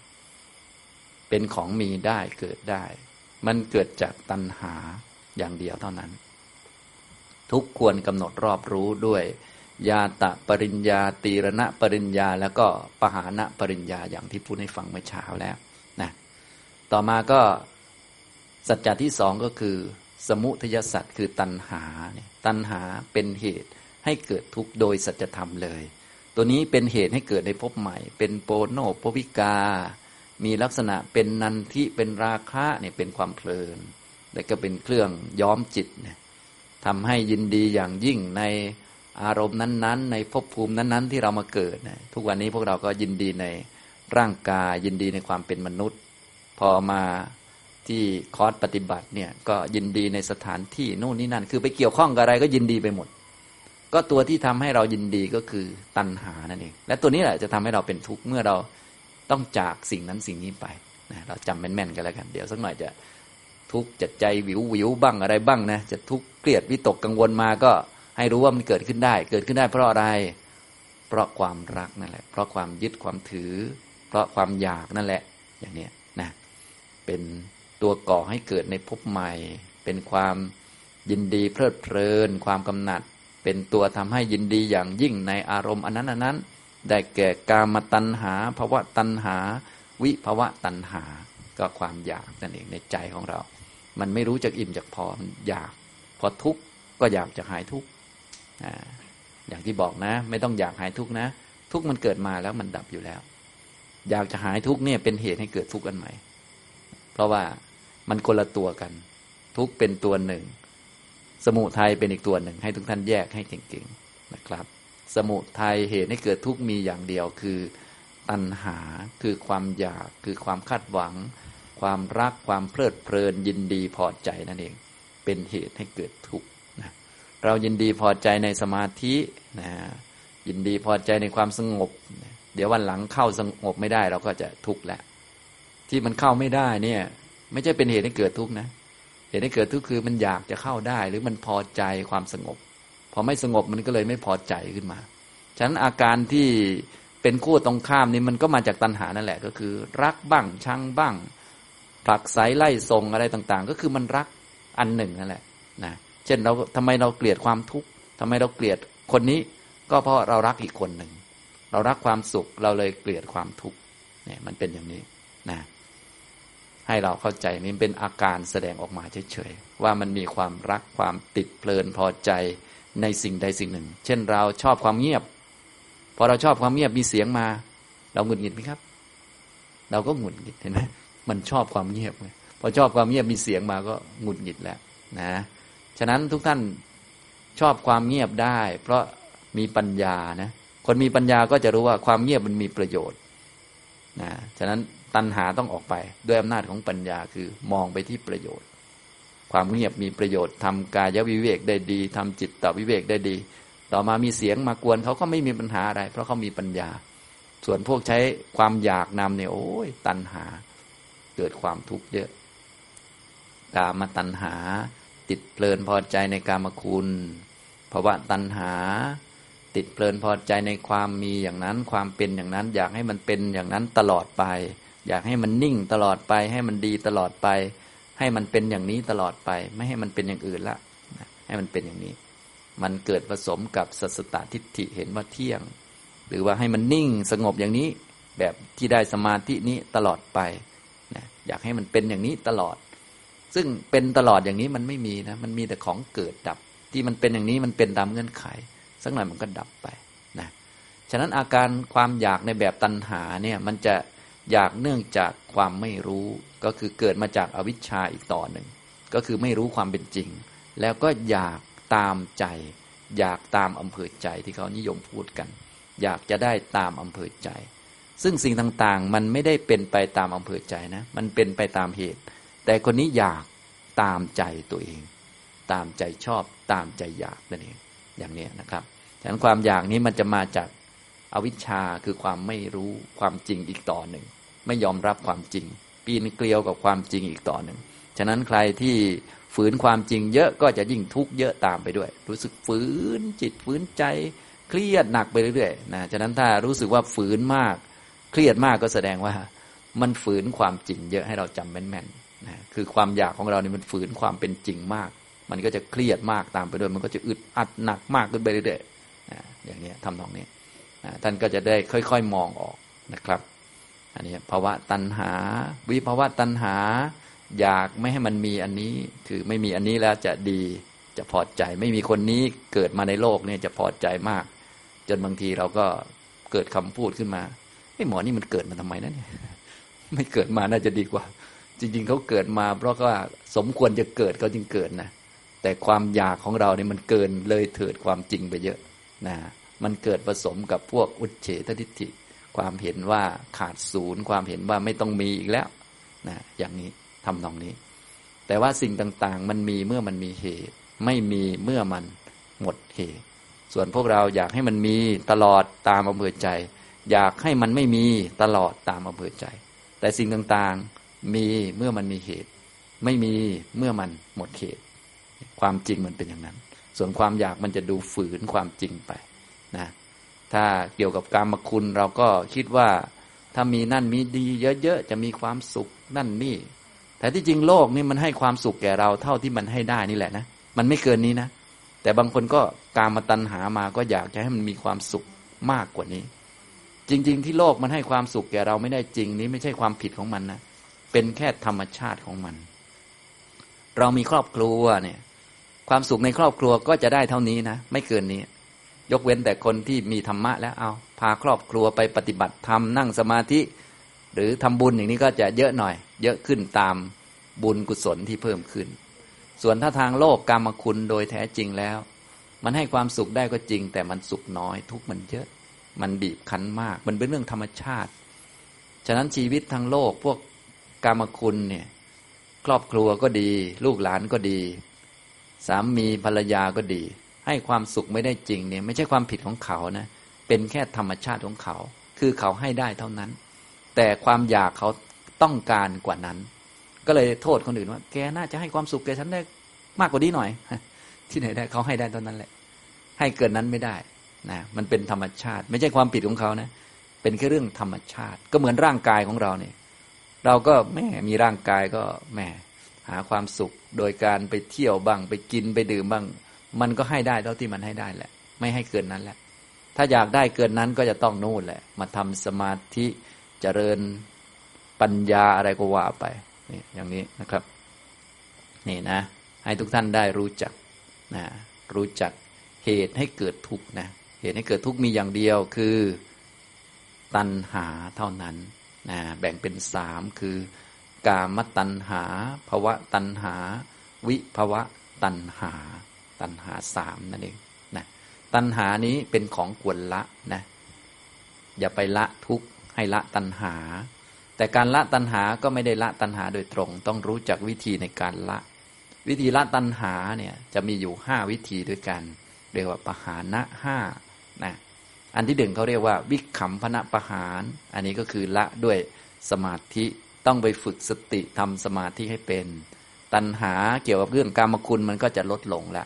นะอย่างนี้ท่านไหนที่สนใจทางธรรมะ สวดมนต์ไหว้พระ ความสุขทางโลกมันก็จะไม่ค่อยติดละมันก็จะมีความสุขจากการทำบุญสุนทาน จากการทำสมาธิภาวนาแทน การละตัณหาแบบที่หนึ่งเขาเรียกว่าวิขำพนัปหารนะคำอาจจะยากนิดหนึ่งก็ฟังไว้แล้วก็ไปศึกษาเพิ่มได้ก็คือทำสมาธินั่นเองนะทำบุญบ่อยๆ เจริญสติทำสมาธิทำกรรมฐานอย่างที่ผมแนะนำก็จะทำให้ตัณหาเกี่ยวกับพวกกามตัณหาต่าง ๆ มันก็จะลดลงได้นะอย่างนี้ก็ทำกายคตาสติ แล้วหัดเจริญพุทธานุสติ มรณสติ พวกนี้เจริญเมตตาประกอบเข้ามาจิตมันก็จะมีความสุขละนะพวกตัณหาเกี่ยวกับกามมันก็จะลดลงแล้วนะอย่างนี้ก็เป็นวิธีละตัณหาทำให้ตัณหามันไม่เกิด มันไม่มีอยู่ระยะหนึ่งนั่นเอง พวกนี้เขาเรียกว่าแบบข่มไว้ แต่จริง ๆ ไม่ใช่ข่มแบบจริงจังนะ เพราะตัณหามันของเกิดดับเหมือนกันนะก็คือกำลังสมาธิมันมีขึ้น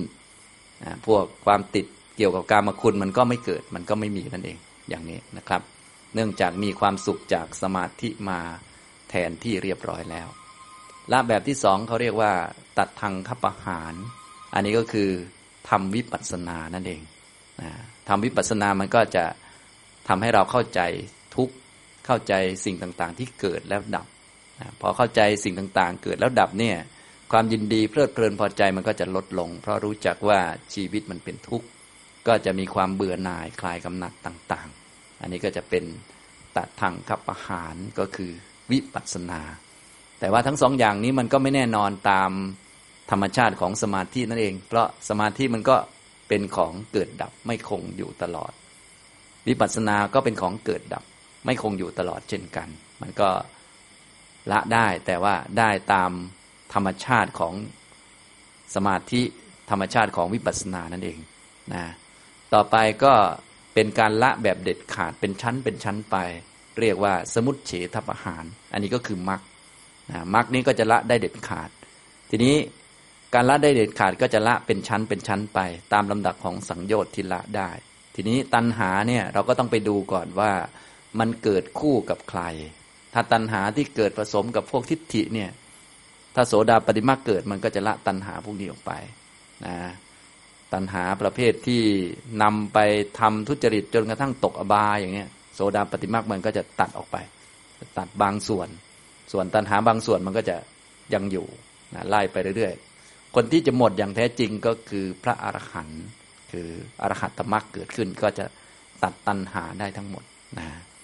พระโสดาบันก็จะละตัณหาที่เกิดผสมโรงกับพวกทิฏฐิ ที่มีทิฏฐิเข้าไปผสม อยากให้มันเที่ยงแน่นอนอย่างนี้ อยากให้มันเป็นตัวเป็นตนแน่นอน อยากให้ไอ้นั่นไม่มีคนนั้นไม่เกิดอะไรก็ไว้รู้ เยอะแยะไปหมดนะอะไรที่ไม่สมกับเหตุปัจจัยเนี่ยก็จะละได้ เรียกว่า ละตัณหาที่เกิดผสมกับพวกทิฏฐิต่าง ๆ ออกไป และตัณหาประเภทที่นำไปทำทุจริตจนตกอบายเนี่ยก็จะถูกละไป ด้วยโสดาปฏิมัติ ถ้าเป็นตัณหาประเภทกามตัณหาที่เกิดกับพวกกามคุณต่างๆ รูปเสียงกลิ่นรสสัมผัสที่น่าปรารถนาน่าใคร่น่าพอใจพวกนี้อนาคามิมักก็จะตัดได้ ถ้าเป็นตัณหาที่ละเอียดขึ้นนะติดรูปที่มันละเอียด ติดสมาธิติดฌานต่าง ๆ อะไรพวกนี้ก็อรหัตตมักจึงละได้หมด อย่างนี้ทำนองนี้นะครับ อันนี้เรียกว่าสมุติเฉทประหาร ก็คือละได้แบบเด็ดขาดด้วยมรรคทีนี้ก็ต้องไปดูมรรคนั้นๆ ว่าละอะไรได้บ้าง ละขาดได้ชั้นไหน สรุปแล้วจะละตัณหาได้ทั้งหมด ก็เลยมีวิธีเดียวก็คือ ต้องใช้อรหัตตมรรคอย่างนี้นะครับทำนองนี้เนี่ยฉะนั้นเรื่องอริยสัจจึงบอกแล้ว โดยความหมายผู้ที่จะแทงตลอดทั้งหมดก็คือพระอรหันต์เท่านั้น เนื่องจากว่ามันมีหลายระดับนั่นเองนะครับ ต่อมาก็ ละแบบที่สี่เรียกว่าปฏิบัติสัตธิปหาร อันนี้คือผลนั่นเองพอมรรคเนี่ยเป็นตัวทำลายกิเลสแล้ว ต่อมาผลเนี่ยก็เป็นลักษณะที่เป็นพื้นฐานใหม่ของคนนั้นนะพื้นฐานอีกแบบหนึ่งหรือว่าสภาวะพื้นฐานของเขาเป็นอีกคนหนึ่ง เป็นพระอริยเจ้าระดับต่างๆไปเป็นผลนะแล้วก็สุดท้ายก็นิสรณะประหารก็คือนิพพานก็คือออกไปจาก พวกวัตตะเลย เพราะว่าพวกทุกสมุทัยนี้เขาอยู่ฝั่งวัตตะนะมรรคและผลเนี่ยก็เลยละกิเลสพวกนี้ได้จริง เพราะว่ามรรคและผลเขามีนิพพานเป็นอารมณ์ก็เลยไปทางโน้นฉะนั้นสิ่งที่จะช่วยละกิเลสได้แท้จริงก็เลยมีมรรคสี่ผลสี่นิพพานหนึ่งแบบที่พวกเราพูดกันบ่อยๆพวกโลกุตระธรรมเท่านั้น นอกนั้นมันอยู่ฝั่งนี้อยู่นั่นแหละนะสมุติเฉทประหารก็คือมรรคปฏิบัติสัติประหารก็คือผล นิสรณประหารก็คือนิพพานนะถ้าเราไม่คิดชื่ออะไรมากก็ปฏิบัติให้ได้มรรคผลนิพพานนั่นแหละนะอย่างนี้จึงจะละตัณหาได้ แต่ว่าถ้าสนใจชื่อต่างๆ เรียกว่ามีเลเวลตามลำดับว่าอันไหนละอันไหนได้ก่อนอันนี้มีรายละเอียดนะผมพูดให้ฟังคร่าวๆนะครับ อันนี้คือสัจจะที่สองก็คือสมุทยสัจตัณหาเป็นเหตุให้เกิดทุกข์ ให้เราจำแม่นๆว่าเหตุให้เกิดทุกข์โดยหลักสัจธรรมมีอย่างเดียวคือตัณหาอย่างนี้ถ้าทุกข์เกิดขึ้นปุ๊บให้เราจำแม่นๆเหตุเกิดทุกข์คือต้องเป็นตัณหาแน่นอน ส่วนตัณหาไหน ถ้าหาตัวเจอก็ดีไป หาตัวไม่เจอก็ต้องเป็นตัณหาเหมือนกันแหละ เพียงแต่มันอาจจะอยู่ชาติที่แล้วโน่นหรืออื่น ๆ อะไรก็ว่าไป ยิ่งถ้าเป็นพวกทุกข์ทางใจเครียดวิตกกังวลกับคนนั้นคนนี้เหตุการณ์บ้านเมืองอย่างนั้นอย่างนี้ โอ้อันนี้หาตัวง่าย เพราะว่าคาดหวังให้มันเป็นอย่างนี้แล้วมันไม่เป็นนะ อย่างเนี้ยบางคนก็ทุกข์กับเศรษฐกิจโน่นนี่นั่นก็อยากนั่นแหละอยากให้มันเศรษฐกิจดี มันไม่ดีก็ทุกข์เนี่ยเห็นไหมเห็นเห็นเลยนะก็เอามากำหนดได้เอามาพิจารณาได้นะแม้แต่เราที่เป็นนักปฏิบัติธรรมเนี่ย เวลาเกิดความทุกข์ทางใจขึ้นก็สามารถที่จะศึกษาเรียนรู้หลักสัจธรรมนี้ได้ อย่างเช่นเรานั่งสมาธิแล้วมันไม่สงบเงี้ยมันฟุ้งซ่าน เราก็เกิดความทุกข์ขึ้นมาได้ เราก็ให้รู้จักกำหนดรู้ หลังจากฟังแล้วก็ต้องเอาไปทำไปฝึกนะที่นั่งสมาธิแล้วเกิดความทุกข์ขึ้น มันไม่สงบแล้วเกิดความทุกข์เนี่ย เราก็ต้องถามตัวเองพิจารณาดูอะทุกข์เกิดขึ้นมาแล้ว เป็นของเกิดขึ้นได้ ทุกข์เกิดจากอะไร ทุกข์นั้นมันไม่ได้เกิดจากไม่สงบนะ ไม่ได้เกิดจากคิดมาก ไม่ได้เกิดจากฟุ้งซ่าน เกิดจากอยากสงบเห็นไหมอยากจะไม่คิดมากเห็นไหมเนี่ยความอยากเนี่ยเป็นเหตุให้เกิดทุกข์ถ้าไม่อยากนะเรานั่งไปแล้วก็ตามเหตุตามปัจจัยอะได้เท่าไหนเอาเท่านั้น แต่เราก็ทำเต็มที่แหละ ฝึกเต็มที่นะถ้าฟุ้งซ่านไม่สงบ เราก็ไม่เป็นไรไม่ทุกข์เราก็ธรรมดาเรียนรู้ไปว่า เออเนี่ย มันก็เป็นเรื่องธรรมดา เป็นเรื่องธรรมชาตินะนึกว่าจะสงบมันก็ไม่สงบนะมันก็เรื่องปกติของมัน เหตุปัจจัยมันยังไม่ถึงยังไม่พร้อมอย่างนี้ทำตรงนี้นะเนี่ยก็สามารถปฏิบัติได้ตลอดเลยนะครับ อันนี้เรื่องของเหตุเกิดทุกข์คือตัณหา ต่อมาความไม่เกิดของทุกข์ทุกขนิโรธาอริยสัจถ้าโดยสภาวะก็คือนิพพาน ถ้าเป็นวิธีพิจารณาเพื่อย้อนหรือว่าเพื่อ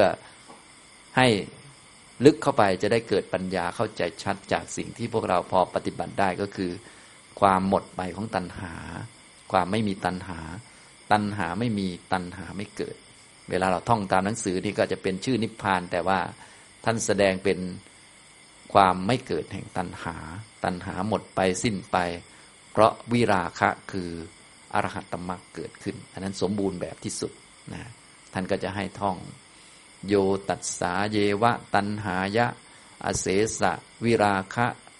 นิโรโท จาโคปฏินิสโคมุตติอนาลโยที่เราท่องกันในธรรมจักรก็คือความไม่เกิดของตัณหา อันนั้นนั่นแหละด้วยอำนาจของวิราคะก็คืออริยมรรคเนี่ยถ้าอริยมรรคเกิด อย่างสมบูรณ์ก็คืออรหัตมรรคเกิดตัณหามันจะไม่มีเลย ก็คือนิพพานแน่นอนเลยนะเป็นความสละสลัดคืน ความหลุดความพ้น ความปล่อยวางความไม่อะไรเนี่ยเป็นอาการที่แสดงออกนะอย่างนี้นะครับ แต่สำหรับพวกเราปฏิบัติแรก ๆ เราก็เรียกว่ารู้จักทุกยอมรับได้ก่อน พอยอมรับก็อ๋อที่ทุกนี้มันเกิด เพราะตัณหา ถ้าตัณหาไม่มีทุกก็ไม่มีอย่างนี้เราก็ ค่อยๆเรียนรู้ไปเรื่อยๆก็จะค่อย ๆ เชื่อมเข้าไปนะฉะนั้นปัญญามันก็จะค่อย ๆ ลึกลงไปเรื่อยๆนะจะค่อยๆ แจ่มแจ้งในนิพพานเพิ่มขึ้นเพิ่มขึ้น จนกระทั่งมีนิพพานเป็นอารมณ์จริง ๆ ด้วยมรรคที่เราสร้างขึ้น ฉะนั้นตอนที่เราปฏิบัติไปเรื่อยๆเนี่ยพอสมาธิดีขึ้นนะเราก็จะรู้จักว่าอ๋อตัณหามันเกิดแล้วดับ แล้วก็จะมีช่วงที่ตัณหาไม่เกิด ตัณหามันก็เกิดดับเหมือนทุกข์เลยนะ แต่ว่ามันไม่เหมือนตรงที่ว่า ตัณหามันเป็นเหตุให้เกิดทุกข์ใหม่ ส่วนทุกข์เนี่ยมันเกิดตามเหตุเกิดแล้วดับไปเลย หายไปเลย เงียบไปเลย ไม่มาอีกแล้ว ส่วนตัณหาเนี่ยมันเกิดดับเหมือนกันเลย แต่ว่ามันเป็นเหตุเป็นเชื้อของภพเป็นเหตุของทุกข์อย่างเนี้ยนะมันเป็นของเกิดเป็นของดับฉะนั้นถ้าเรารู้จักตัณหาว่าเป็นของเกิดและดับ รู้จักว่าอ๋อมันเกิดดับ พอดับลงไปแล้ว มันก็จะไม่มีตัณหาอยู่พักหนึ่ง นานเลยทีเดียว นะถ้าเรารู้จักตรงนี้แล้วเราก็จะเริ่มรู้จักทุกขนิโรธาก็คือภาวะไม่มีตัณหา ถ้าเกิดว่ามีอริยมรรคเห็นนิพพานแล้ว ตัณหาเกิดแล้วดับ แล้วไม่เกิดอีกเลยเนี่ยอย่างนี้ทำตรงนี้เราก็จะคุ้นเคยแล้วกับภาวะไม่มีตัณหานะฉะนั้นผู้ปฏิบัติธรรมนี้ แรกๆเนี่ยตัณหาความอยากความคาดหวังทุกข์จะเยอะนะ แต่พอรู้ความจริงบ้างแล้ว ความคาดหวังก็ลดลง ทุกข์ก็จะลดลงไปด้วย ไปเรื่อยๆเนี่ยอย่างนี้ต่อไปท้ายที่สุดก็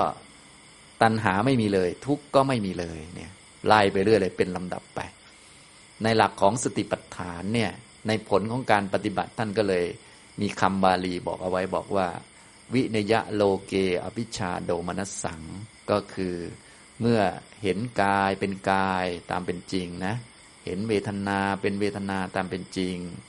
เห็นจิตเป็นจิตตามเป็นจริง เห็นธรรมเป็นธรรมตามเป็นจริงแล้ว เห็นกายและใจตามเป็นจริง ที่มันเป็นของไม่เที่ยง เป็นทุกข์ไม่เป็นตัวตนเนี่ยมันจะละอภิชาและโทมนัสในโลกได้ละอภิชา คือความเพ่งเล็งอยากได้ต้องการก็คือตัณหานั่นแหละ แต่มันมีอาการค่อนข้างรุนแรงตอนต้น ก็คือความอยากความคาดหวัง ความต้องการ จะให้อันนั้นเป็นอันนี้จะให้อันนี้เป็นอันนั้นนะต้องการ แล้วก็ความต้องการอันนี้มันทำให้เกิดโทมนัสขึ้น พอฝึกปัญญาไปอย่างถูกต้อง มันก็จะละอภิชาไป ละความคาดหวัง พอไม่คาดหวัง โทมนัสมันก็ลดลง เลยเป็นการละอภิชาโทมนัสคืออภิชาก็ไม่เกิด โทมนัสก็ไม่เกิดนะอย่างนี้นะด้วยอนุภาพของการเจริญปัญญาในแบบมรรคเนี่ยจะทำให้ตัณหาไม่เกิด แล้วก็ทุกข์ก็ไม่เกิด ราะแต่เดิมพวกเรามีทุกข์เยอะแยะเนี่ยเนื่องจากว่าเราต้องการจะเอาอันใดอันหนึ่ง ในโลกเนี่ยมันมีของที่เป็นคู่คู่กัน หรือว่ามันมีหลายสิ่ง อย่างเช่นว่าโดยธรรมชาติเนี่ยเวทนา มีสองอันก็คือมีสุขกับมีทุกข์แต่ว่าคนเราโดยทั่วไปเขาจ้องจะเอาแต่ความสุข ความทุกข์ก็เลยเป็นปัญหาสำหรับเขา พอทุกข์เกิดขึ้นเขาก็เลยเครียดวิตกกังวลขึ้นมา แต่จริง ๆ มันต้องมีทั้งสุขทั้งทุกข์ เขาไปทำให้เกิดปัญหาขึ้นมาเองนะตอนมาปฏิบัติสติปัฏฐานก็เลยให้ดูทั้งสุขเกิดขึ้นได้เป็นเวทนาไม่เที่ยง ทุกเกิดขึ้นได้เป็นเวทนาไม่เที่ยงอย่างนี้ถ้าโดยด้านร่างกาย คนโดยทั่วไปเขาก็ต้องการร่างกายที่สุขภาพดี แต่โดยสภาพของร่างกายช่วงที่สุขภาพดีก็มีช่วงสุขภาพไม่ดีก็มี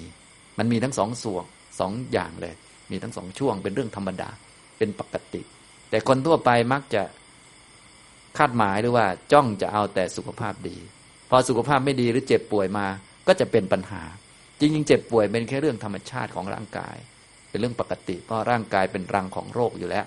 นะถึงคิวมันก็ต้องป่วยของมันเป็นเรื่องปกติ แต่ว่า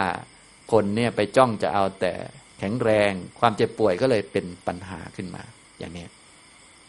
หรือแม้แต่จิตก็เหมือนกัน อย่างถ้าเรา ปฏิบัติธรรมสมมุติเราปฏิบัติธรรมเราต้องการแต่จิตที่มีสติสัมปชัญญะเป็นตัวรู้นะจิตหลงเราไม่ต้องการ จิตฟุ้งซ่านเราไม่ต้องการ ซึ่งจริง ๆ มันก็ต้องมีทั้งรู้ทั้งหลงทั้งฟุ้งซ่านง่วงนอนมันก็ปกติแต่ว่าถ้าเราต้องการแต่ความรู้นี่ต้องการแต่ตัวรู้ต้องการแต่มีสติ พอหลงขึ้นมาก็จะเป็นปัญหาขึ้นมา จริง ๆ หลงนี่มันต้องมีอยู่แล้วเป็นเรื่องปกตินะฟุ้งมันก็ต้องมีเป็นเรื่องปกติ คิดมากก็ต้องมีเป็นเรื่องปกติ แต่ว่าพอเราต้องการแต่คิดน้อยเนี่ย ความคิดมากก็เลยเป็นปัญหาขึ้นมา อย่างนี้นะอันนี้ก็เป็นลักษณะของอภิชาก็คือตัณหาชนิดหนึ่งนั่นเอง แต่มันมีความรุนแรงที่ไปจับจะเอาแต่ข้างใดข้างหนึ่ง ไม่ใช่รักธรรมดา แต่รักแบบจะเอาข้างนี้เท่านั้น ข้างอื่นไม่เอา อย่างนี้ทำตรงนี้ ถ้าข้างอื่นมามีปัญหากับเราเลย ก็โทมนัสมันเลยเยอะ เพราะว่ามีการกระทบกระทั่งแล้วเกิดความทุกข์ขึ้น เมื่อไม่สมดังใจหรือว่าไม่ได้ดังที่อยากเอาไว้นะอย่างนี้ เช่นสมมุติเรามีลูกของเราอย่างนี้นะสมมติเรามีลูก ลูกของเราก็มีทั้งนิสัยดี ทั้งนิสัยไม่ดี ซึ่งนิสัยดีไม่ดีนี่เป็นเรื่องปกติของเขาอยู่แล้วนะมีฝ่ายดีก็มีฝ่ายไม่ดี ทีนี้ถ้าเราล็อกจะเอาแต่ฝ่ายดี ฝ่ายไม่ดีไม่เอาเนี่ยนะลูกก็ต้องหลบหลบซ่อนๆไป เอาแต่ดีมาโชว์ ถ้าเมื่อไรโชว์ไม่ดีออกมาเราก็เครียดแล้วถูก อย่างนี้เป็นต้น อันนี้ก็คือลักษณะการสร้างทุกข์ขึ้นมาโดย เรียกว่าไปยึดถือเอาข้างใดข้างหนึ่งนะที่ทุกข์ขึ้นมานี่ไม่ใช่เพราะมีข้างหนึ่งนะแต่เพราะจะเอาแค่ข้างเดียวนะในโลก ถ้าผมสมมุติว่ามันมีสองอัน สมมุติผมยกเป็นตัวอย่าง สมมติมันมีสองอัน มีอันนี้อันหนึ่งมีอันนี้อีกอันหนึ่งเป็นแก้วเหมือนกันแหละ แต่ว่าอันหนึ่งมันมีลายอีกอันหนึ่งมันไม่มีลายเป็นขาวล้วนเลย สมมุติเราต้องการไอ้ลายๆอันนี้นะจริงๆมีสองอันนะในโลกนี้ อันนี้สมมุติยกมานะเราต้องการแต่อันนี้ อันนี้ก็เลยเกิดเป็นปัญหาขึ้นมา มันตกลงเป็นปัญหาที่อันนี้หรือเป็นปัญหาที่ต้องการจะเอาอันเดียวนะปัญหามันอยู่ที่ต้องการจะเอาอันเดียวเห็นไหม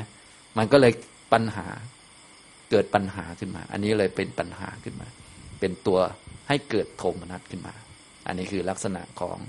อภิชาและโทมนัสมันมาอย่างนี้นะทุกทางใจ มันก็เกิดจาก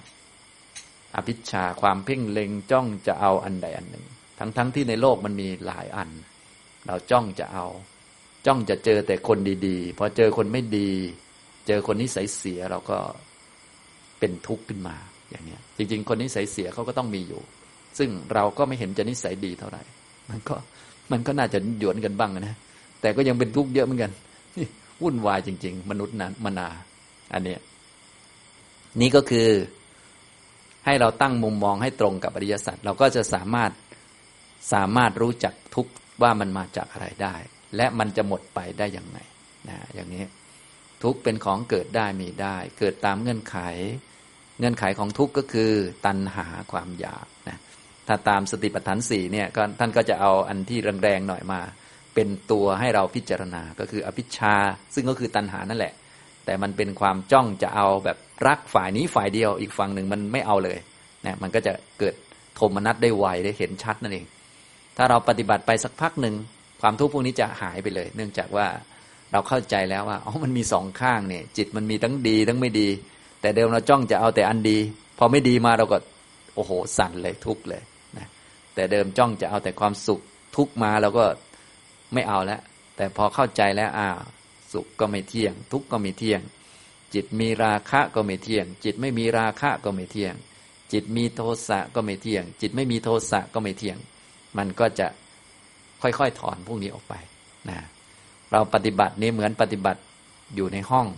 เข้าใจอันนี้เข้าใจแค่นี้ แต่เวลาผลที่เกิดขึ้นจริง เวลาไปกระทบทางโลก ทุกทางโลกก็ลดลงไปด้วย เพราะว่ามันก็คืออันเดียวกันนะอย่างนี้ทำตรงนี้นะครับ เรียกว่าละอภิชาและโทมนัสในโลก หรือถอนอภิชาและโทมนัสในโลกออกไปได้ อย่างนี้นะ การถอนอภิชาหรือละตัณหาออกไปนี่แหละ ก็คือมีลักษณะเป็นไปทางนิพพานฉะนั้นให้ทุกท่านได้รู้จักกับความดับของตัณหาเนี่ยตัณหามันเกิดและมันดับ และจะมีช่วงที่ตัณหาไม่เกิด เมื่อมีสมาธิ เมื่อมีวิปัสสนา เมื่อมีมรรคตัณหาประเภทนั้นๆ ก็จะไม่เกิด ถ้าสมบูรณ์แบบที่สุดก็คือ ไม่มีเงื่อนไขใด ๆ ให้ตัณหาเกิดเลยคือนิพพานเราก็จะเข้าใจนิพพาน ไปเรื่อยๆ จากการฟังจากการปฏิบัตินะค่อยๆ ไปเรื่อย จนกระทั่งมรรคเกิดนี่ก็จะมีนิพพานเป็นอารมณ์จริง ๆ เลยนะอย่างนี้นะครับ อันนี้แหละจึงเรียกว่า ทุกขานิโรธานั้นเป็นสิ่งที่ควรกระทำให้แจ้งทำให้รู้จักทำให้เป็นอารมณ์ ชาวพุทธเราควรมาทางนี้นะ มาทางสงบ ไม่มีตัณหา ตัณหาดับ ตัณหาไม่เกิดอย่างเงี้ยอย่าไปทำตามตัณหา ส่วนใหญ่พวกเรานี่พออยากจะทำอะไร ไม่ได้เห็นตัณหาดับ ไปทำตามอยากซะก่อน แล้วความอยากก็จะดับไป โดยไม่ได้ถูกรู้นะแต่ที่จริงเวลาเราอยากทำอะไรเนี่ย เราก็ต้องเจริญมากก็คือฝืนมันอดทนนะฉะนั้นในหลักของมรรคท่านก็เลยให้ทำอาตาปีทำสัมปชานโนสติมาก็คือ อย่าทำตามความอยาก เพราะความอยากมันเกิดมาแล้วมันดับอยู่แล้ว เราแค่อดทนนิดนึงแล้วคอยดูมันนะพอมันอยากสมมติอยากทานอาหารร้านนี้อยากไป เราก็ดูมันว่าโอ้มันอยากอยากแล้วก็ไม่ต้องไป สักพักหนึ่งมันก็ดับแล้วอย่างเนี้ยเราก็จะเห็นว่า ความอยากมันเกิดและดับได้ มันอยากไปตอนความอยากมันเกิด พอความอยากมันดับ มันก็ไม่ได้อยากไปแล้ว อย่างนี้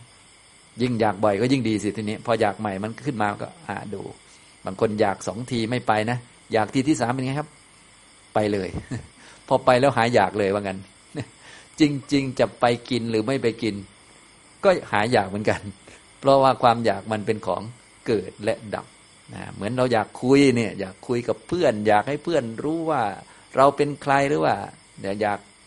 นกกระจอกลงนะคุยนะอยากคุยไม่คุยมันก็ดับเหมือนกัน หรือคุยมันก็ดับเหมือนกัน เพราะว่ามันไม่เกี่ยวกับคุยหรือไม่คุยนะ มันเกี่ยวกับว่ามันเกิดแล้วมันดับมันเป็นธรรมชาติอย่างเงี้ยฉะนั้นให้เรารู้จักแบบนี้บ่อยๆ อย่าไปทำตามอยาก เพราะทำตามอยากนี่มันจะเป็นเหตุให้เกิดทุกข์ และที่สำคัญคือมันไม่เห็นความดับของความอยาก พอไม่เห็นความดับของความอยากเราก็จะไม่รู้จักนิโรธ ไม่รู้จักนิพพานนะอย่างนี้ เพราะนิพพานนี้คือความดับของตัณหา ความไม่มีตัณหา ตัณหาไม่มีตัณหาไม่เกิด เราก็เลยต้องสังเกตดีๆนะโดยเฉพาะมีความอยากคาดหวังเกิดขึ้นเนี่ยให้ทุกท่านรู้จัก ไม่ต้องทำตามอยากนะ อยากพูดไม่ต้องพูด เดี๋ยวมันก็หายไปนะอยาก ไปตรงนั้นตรงนี้ไม่ต้องไปก็ได้ ทางพุทธเราก็เลยให้ใช้ปัญญาเข้ามาแทนที่ตัณหาตัวนี้ เวลาอยากทำอะไรอย่าทำตามอยากหยุดยั้งไว้ด้วยสติ เพราะเวลาฝึกสติไปพอสมควรแล้ว พออยากจะทำอะไรเนี่ยมันจะรู้ก่อนโอ๊ยอยากจะพูดแล้วมันจะรู้แล้วมีสติ ทีนี้เราก็รู้อยู่แล้ว อยากมันเกิดแล้วมันก็ดับอยู่แล้ว เราก็ไม่ตกอยู่ในอำนาจของความอยาก เอาปัญญามาใส่แทน พิจารณาดูสิ เรื่องนี้มีประโยชน์หรือไม่มีประโยชน์ ไม่มีประโยชน์ก็ไม่พูด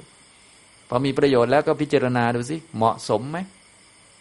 เหมาะสมกับบุคคลสถานที่เวลาไหมไม่เหมาะสมก็ไม่ต้องพูดนะมีประโยชน์เหมาะสมแล้ว จิตที่จะพูดนี่ เป็นจิตมีเมตตาเป็นจิตกุศลไหมถ้าไม่เป็นกุศลก็ไม่ต้องพูด อย่างนี้ก็เป็นค่อยๆ พิจารณาไปเรื่อยใช้ปัญญาไปแรกๆอาจจะดูช้านิดนึงแต่ทำไปทำมามันก็ไวแล้วกลายเป็นอัตโนมัตินะ เหมือนพระนี่เวลาท่านจะใช้สอยปัจจัยเนี่ย ท่านก็ไม่ให้ใช้ตามตัณหา อย่างเช่นจะฉันอาหารเนี่ยก็ใช้ปัญญาเป็นตัวนำนะฮะไม่ได้ฉันเพื่อเล่นมัวเมาประดับตกแต่งแต่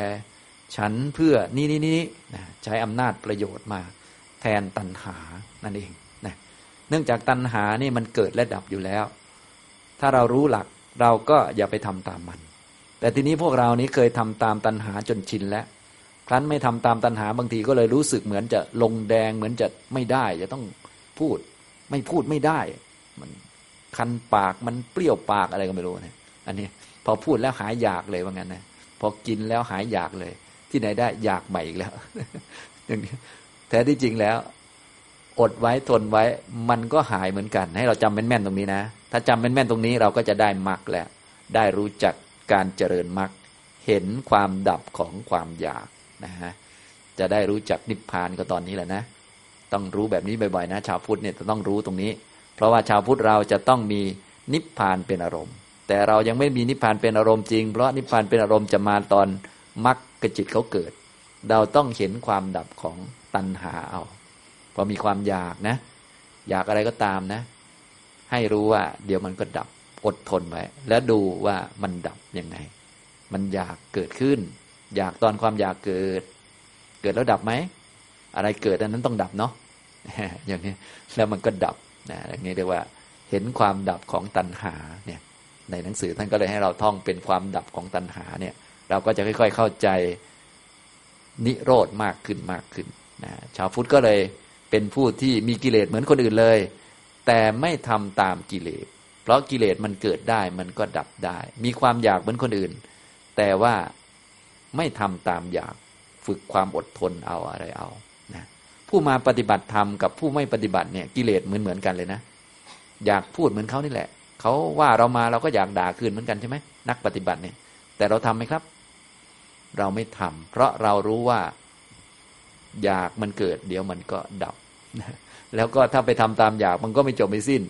แต่ถ้าดูความอยากเกิดดับ อันนี้เป็นมรรคนะ อดทนไว้ด้วย ได้ความอดทนด้วย ได้สัมมาวายมะด้วย ได้สัมมาทิฏฐิด้วย ได้วาจาสัมมาด้วย งดเว้นด้วย โอ้โห ได้ของดี ๆ ทั้งนั้นเลย อย่างนี้นะครับ อันนี้ทุกท่านจะได้รู้จักทุกขนิโรธะเป็นสิ่งที่ควรกระทำให้แจ้ง เห็นไหมเนี่ยทำไมจึงควรกระทำให้แจ้งทำให้รู้จัก เพราะว่าโดยส่วนใหญ่เราไม่รู้จักความดับของตัณหา มีแต่ว่าอยากแล้วเราก็ไปทำก่อน อทำเสร็จมันก็หายแล้ว จริง ๆ เราไม่ทำมันก็หายเหมือนกันพอเข้าใจไหมครับ เพราะมันเกิดและดับอยู่แล้ว โดยธรรมชาติของมันนะให้เราทำแบบนี้บ่อยๆนะ อยากได้นั่น อยากได้นี่ อยากไปนั่นไปนี่ อยากพูด อยากคุย อยากทำอะไร อย่าไปทำให้ดูความอยาก ถ้าจะทำก็ให้ใช้ปัญญาเป็นตัวนำพิจารณา มีประโยชน์หรือไม่มีประโยชน์เขาเรียกว่าใช้สัมปชัญญะเป็น ตัวนำในการพิจารณา ชาวพุทธเรานี่ ไม่ได้ใช้ตัณหาเป็นตัวนำไม่ได้ใช้ตัณหาเป็นตัวจูงจมูกไปที่นั่นที่นี่ ใช้ปัญญาเป็นตัวนำใช้สัมปชัญญะ ตั้งแต่ต้นเลยนะ ตั้งแต่การใช้สอยปัจจัย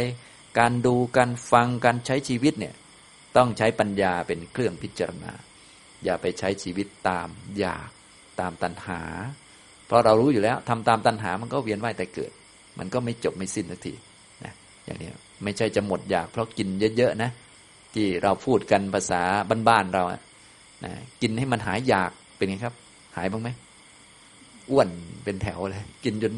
แก่เกือบตายแล้ว ไปหลายรอบแล้ว ไม่หมดอยากสักทีชาติหน้าเอาใหม่เนี่ยนะแต่ที่จริงแล้ว เวลามันอยากจะกินกับกินมันคนละอันกันอยู่แล้ว มันคนละส่วนกัน กินมันก็เป็นเรื่องของอาหารเป็นธาตุภายนอกใส่เข้ามาในธาตุข้างใน ก็เป็นร่างกายมันกิน มันไม่ได้เกี่ยวกับอยากไม่อยากอะไร ฉะนั้นอยากนี่ให้เรารู้จัก มันเกิดและมันก็ดับ ก็ใช้ปัญญาในการทานอาหารนะอย่าทำตามอยาก อย่าทำตาม ความคิดคือทิฏฐิ ให้ทำตามปัญญาทำตามประโยชน์ ซึ่งประโยชน์สูงสุดที่เราต้องการเราก็รู้อยู่แล้ว เราจะไปนิพพานให้ถึงความไม่เกิดแห่งทุกข์ ถึงความไม่เกิดของกิเลส จะต้องทำให้ถูกต้องตามหลักสัจจะทั้งสี่เนี่ย ทุกให้กำหนดรู้ อันนี้ก็รู้วิธีแล้วสมุทัยให้ละ อย่าไปทำตามตัณหา นิโรธเนี่ยความดับของตัณหา ให้เห็นมันว่ามันดับได้นะอันนี้จะยากขึ้นมาเห็นไหมค่อยๆยากไปเรื่อยๆเนาะยากไปเรื่อยๆนะจนกว่ามรรคจะเกิดเนี่ยจึงเห็นนิพพาน ฉะนั้นเวลาที่มรรคเกิดขึ้นเนี่ย เราก็พูดอย่างเดียวก็ได้ก็คือ แจ้งนิพพาน จริง ๆ ก็คือรู้ทั้งสัจจะสี่อยู่แล้ว เพราะทำมาตั้งแต่ต้นแล้ว ทำอยู่ในกรอบนี้นี่เองนะครับ อย่างนี้ นี่ก็เป็นเรื่องของการปฏิบัติต่อสัจจะแต่ละข้อแต่ละข้อทุกให้กำหนดรอบรู้ สมุทัยให้ละ อย่าไปละทุกนะ อย่าไปเกลียดทุกนะอย่าไปหนีทุกนะทุกให้รู้นะครับ สิ่งที่ควรละคือตัณหา แต่ไม่ใช่ไปละตัณหาโดยตรง ละโดยการทำสมาธิ ทำวิปัสนาเจริญมรรคนิโรธะคือความสิ้นตัณหาหมดตัณหาต้องทำให้แจ้ง ต้องให้คุ้นเคยกับความหมดไปของความอยาก ตัณหามันเกิดแล้วมันต้องดับแน่นอนเราจะจำมันแม่น อะไรเกิดอันนั้นดับหมด แล้วคอยดูมันดับ อย่าทำตามมัน ให้เราทำตามปัญญาทำตามพระพุทธเจ้าทำตามอำนาจประโยชน์ อย่าอำนาจอยาก อย่ากินตามอยากกิน กินตามประโยชน์พอเข้าใจไหมครับ อย่านอนตามอยากนอน ให้นอนตามประโยชน์นะในหลักคำสอนของพระพุทธเจ้าจะมีวิธีพิจารณาหมดเลยพวกนี้เพื่อเอามากันตัณหานี่แหละ เอามากันนะอย่างนี้นะค่อยๆฝึกไปทำไปนะที่ฉะนั้นถ้าทำตามพระพุทธเจ้าก็จะเป็นการเจริญมรรคนั่นเองนะก็มรรคนี่แหละเอามาทำให้แจ้งนิโรธก็คือทำให้เห็นความดับของตัณหาได้ เมื่อมรรคมันสมบูรณ์ก็มีนิโรธเป็นอารมณ์เลยเนี่ย ฉะนั้นหลักง่าย ๆ ก็คือถ้าเราไม่คิดอะไรมากเลยนะ พระพุทธเจ้าสอนว่าไม่ทำอะไรเราไม่ต้องทำพระองค์สอนว่าให้ทำอะไรทำอันนั้นนะเข้าหลักแน่นอนเลย แต่สำคัญว่าส่วนใหญ่ พระองค์สอนว่า อันนี้อย่าทำนะ อย่านอนมากนะ เป็นไงพวกเรา นอนซะเยอะเลย พระองค์บอกว่าอย่ากินเยอะนะ ให้ให้กินน้อยๆเอาพวกเราซัดซะโอ้โห เต็มที่เลย คือ พระพุทธเจ้าพูดไปอย่างนะสอนไปอย่างเราทำไปอีกอย่าง แต่เราบอกว่ามันทำตามพระนี่แหละนะหาแต่เรื่องข้อยกเว้นเอ้ยเว้นได้บ้างไหมนู่นนี่นั่นนะตำนองนี้นะหาแต่เรื่องจะกินเพิ่มนะพวกเราเนี่ยนะหาแต่เรื่องข้อยกเว้นก็คือจะเอาตันหาแทรกให้ได้นะทั้งทั้งที่จริง ๆ ก็มาตามคำสอนนี่แหละ เอ๊มียกเว้นให้บ้างไหมมาแล้ว บางท่านก็พอรักษาศีลแปดนะ อรักษาศีลแปดจริง ๆ ก็ไม่ต้องกินอะไรหรอกแต่ว่าเอาละพอมันชักจะหิวหน่อยหรือว่ามันถึงเวลากินเฉยๆนะมันไม่ได้หิวอะไรหรอกมันถึงเวลากินก็สมอได้บ้างไหมอะไรได้บ้างนะกาแฟได้ไหมแทรกมาแล้วนะพอกาแฟได้ก็ซัดใหญ่เลยนะเนี่ยนะอันนี้ก็เรียกว่าทำตามตัณหานะคือมันไม่ได้ผิดศีลผิดวินัยจริง ๆ นั่นแหละ แต่ว่าตัณหามันไม่ได้ละเลย เรียกว่ามันไม่ได้เจริญทางมรรคเลย มันได้แต่ศีลได้แต่ศีลเป็นข้อก็เรียกว่านับโคครบครบข้อเหมือนกันนะนับโคได้ข้อเหมือนกันนะได้ข้อเลย ครบข้อไม่ผิดนะฉันไม่ผิด ดื่มปานะไงซัดจนพุงกลางเลย หนักกว่ากินข้าวอีกไม่ผิดอะไรเลย แต่ว่าได้ศีลนับเป็นข้อเนี่ยประมาณนี้ แท้ที่จริงแล้วนะที่พระพุทธเจ้าของเราให้ทำนั่นบ้างนี่บ้างก็เพื่อที่จะ ให้เรามีความอดทน แล้วก็ไม่ทำตามตัณหานั่นเองเพราะตัณหามันก็เกิดและมันก็ดับ ถ้าเรามีศรัทธาทำตามเราก็คอยดูเออมันอยากทำนี่เนาะอยากพูดอะไม่พูด อยากดูมือถืออะอยากก็รู้ว่าอยากนะ แต่ว่าไม่ดูมันก็ดับเหมือนกันนะอย่างนี้ไม่ต้องไปดูให้มันดับนะ บางท่านก็โอ้อยากดู ก็ดูมัน เอ๊ะมันดับเว้ยจริง ๆ ไม่ดูมันก็ดับเหมือนกัน แต่ว่าถ้าดูเนี่ยมันไม่ได้รู้จักความดับของตัณหาซะแล้ว เพราะว่ามันไปทำตามตัณหาเลยมันผิดตั้งแต่ข้อสองแล้ว เพราะตัณหาเป็นของควรละใช่ไหมความไม่มีตัณหาเป็นสิ่งที่ควรทำให้แจ้งมันผิดไปหมดเลยนะอย่างเนี้ยพวกเราก็เลยต้องรู้หลักดีๆ ก็ใช้ชีวิตประจำวันของเรานี่เป็นเครื่องฝึกได้เลยนะคารวาสเรานี่ก็ทุกทางใจก็มีเยอะอยู่ก็เอาทุกมากำหนดอย่างที่บอก ทุกทางใจโทมนัสต่างๆ เกิดจากความอยาก ถ้าอยากจะทำอะไร อยากจะพูด อยากจะคุย อยากจะไปนั่นไปนี่ ก็ให้รู้จักความอยากว่าเป็นเหตุให้เกิดทุกข์และมันก็เกิดได้และดับได้ ให้ดูความดับของตัณหา เราก็จะค่อย ๆเข้าใจนิพพานว่าอ๋อถ้าเราอดทนเพิ่มสักหน่อย มีสัมมาทิฏฐิสักหน่อย มีองค์มรรคเพิ่มเข้ามา มันก็จะไปทางนิพพาน ยิ่งทำบ่อยเท่าไหร่ทางของเราก็ชัดเท่านั้นโอ้อันนี้มรรคเนี่ยทำให้ตัณหาหมดได้จริง ๆ นั่นแหละ อย่างนี้เป็นต้นนะเพราะแต่เดิมพวกเราไม่เห็นตรงนี้เลย เพราะว่ามัวแต่ไปทำตามตัณหาอยู่ บางท่านมาปฏิบัติทำก็ปฏิบัติดีดีนะแต่ทำแต่ตามอยากอยากสงบก็ทำตามนั้น อันไหนดีอันไหนก็ทำไปทำได้ทุกอย่างเลย แต่ว่าไม่เห็นความดับของความอยากเลย มันก็ไม่เข้าทางนี้เหมือนกันนะฉะนั้น เราก็เลยต้องรู้หลักของการเจริญมรรคให้ดีๆนะตัวหัวหน้าของการเจริญมรรคเลยเป็นสัมมาทิฏฐิก็คือการตั้งมุมมองให้ตรงกับหลักสัจจะสี่ไว้ เราต้องปฏิบัติอยู่ในหลักนี้ ถ้าปฏิบัติอยู่ในหลักนี้แล้วก็ทำไปเรื่อยทำไปเรื่อยมรรคก็จะค่อยๆ เพิ่มขึ้นเพิ่มขึ้น เพราะสัมมาทิฏฐิเป็นหัวหน้าของมรรคนะส่วนใหญ่พวกศีลพวกเราก็มีบ้างกันอยู่แล้ว หรือสติสมาธิก็พอมีกันบ้างอยู่แล้ว แต่ว่าถ้ายังขาดสัมมาทิฏฐิเนี่ยองค์มรรคมันก็จะไม่เกิด บางคนเนี่ยอย่างที่ผมกล่าวก็คือ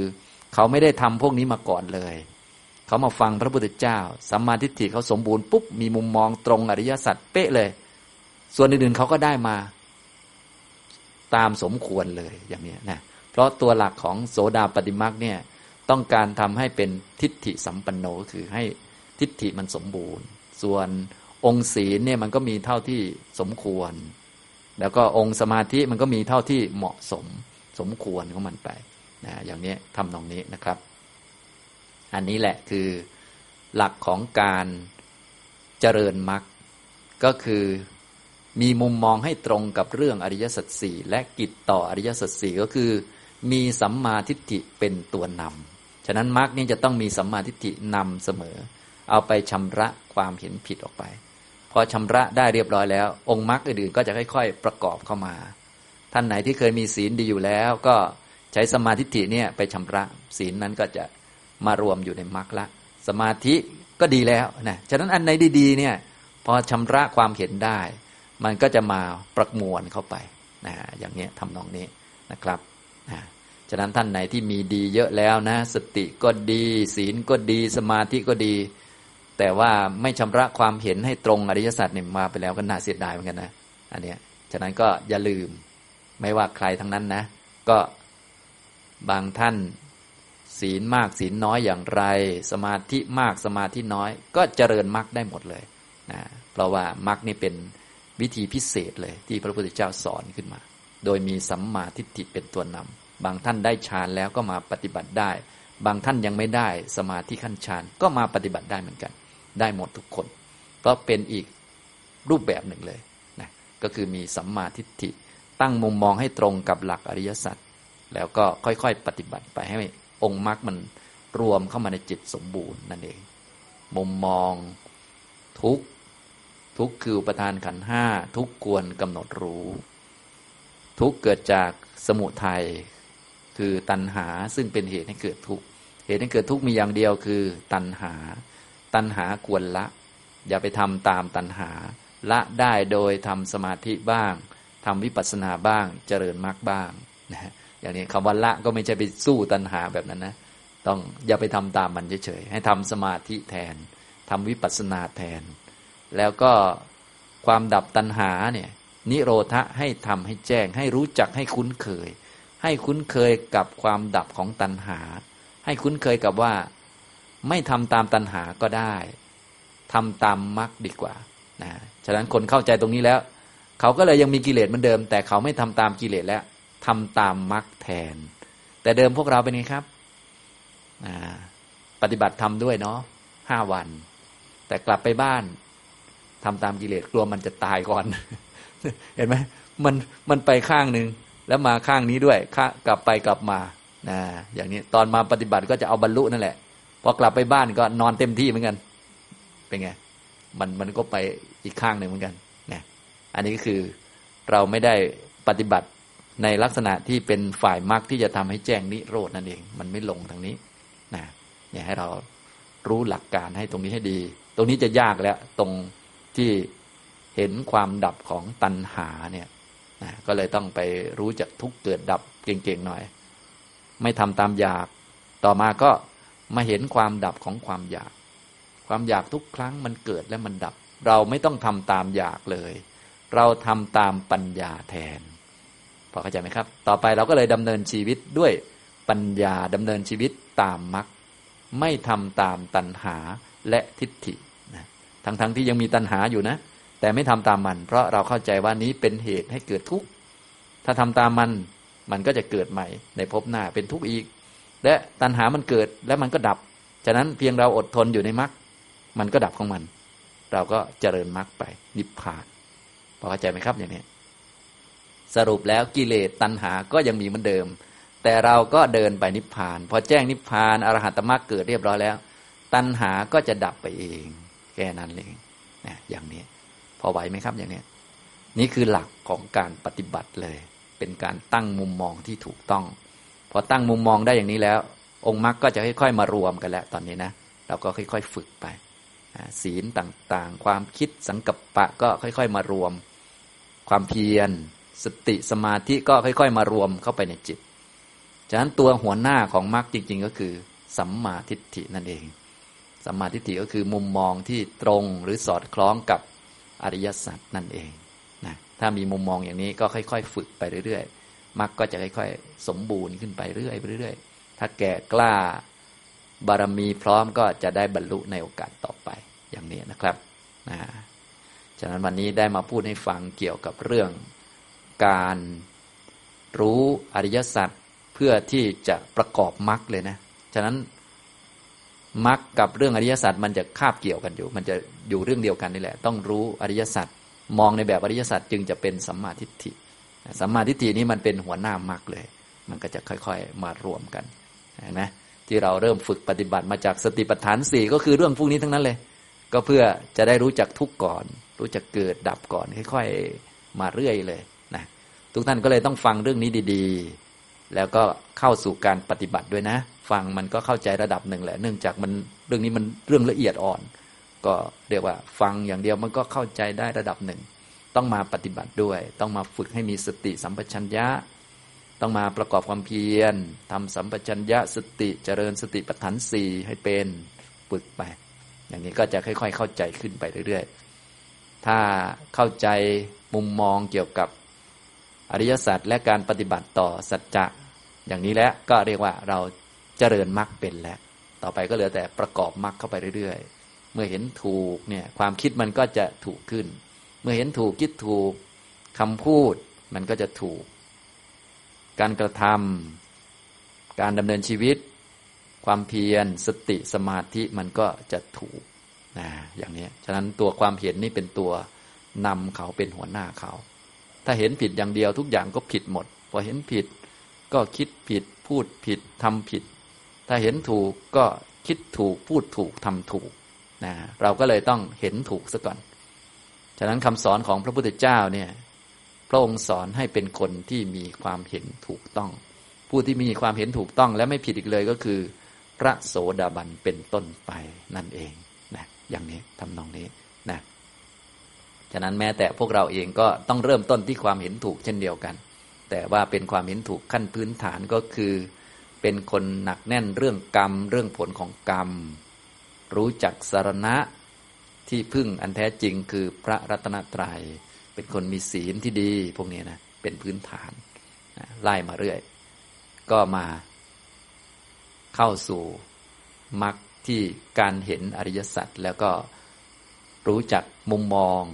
ในกรอบอริยสัจปฏิบัติให้ตรงต่อกิจในอริยสัจนี้แหละนะต่อไปก็จะค่อย ๆ สมบูรณ์ขึ้นไปเรื่อยๆนะจนกระทั่งทำกิจต่อสัจจะจน ได้ทั้งหมดต่อไป เมื่อเป็นพระอรหันต์นะตอนนี้เราก็มาฟังแล้วก็ค่อยๆ ไปพิจารณาไปปฏิบัติดูนะครับ เอาละบรรยายในเย็นวันนี้ก็คงพอสมควรแก่เวลา เท่านี้นะครับ อนุโมทนาทุกท่านครับ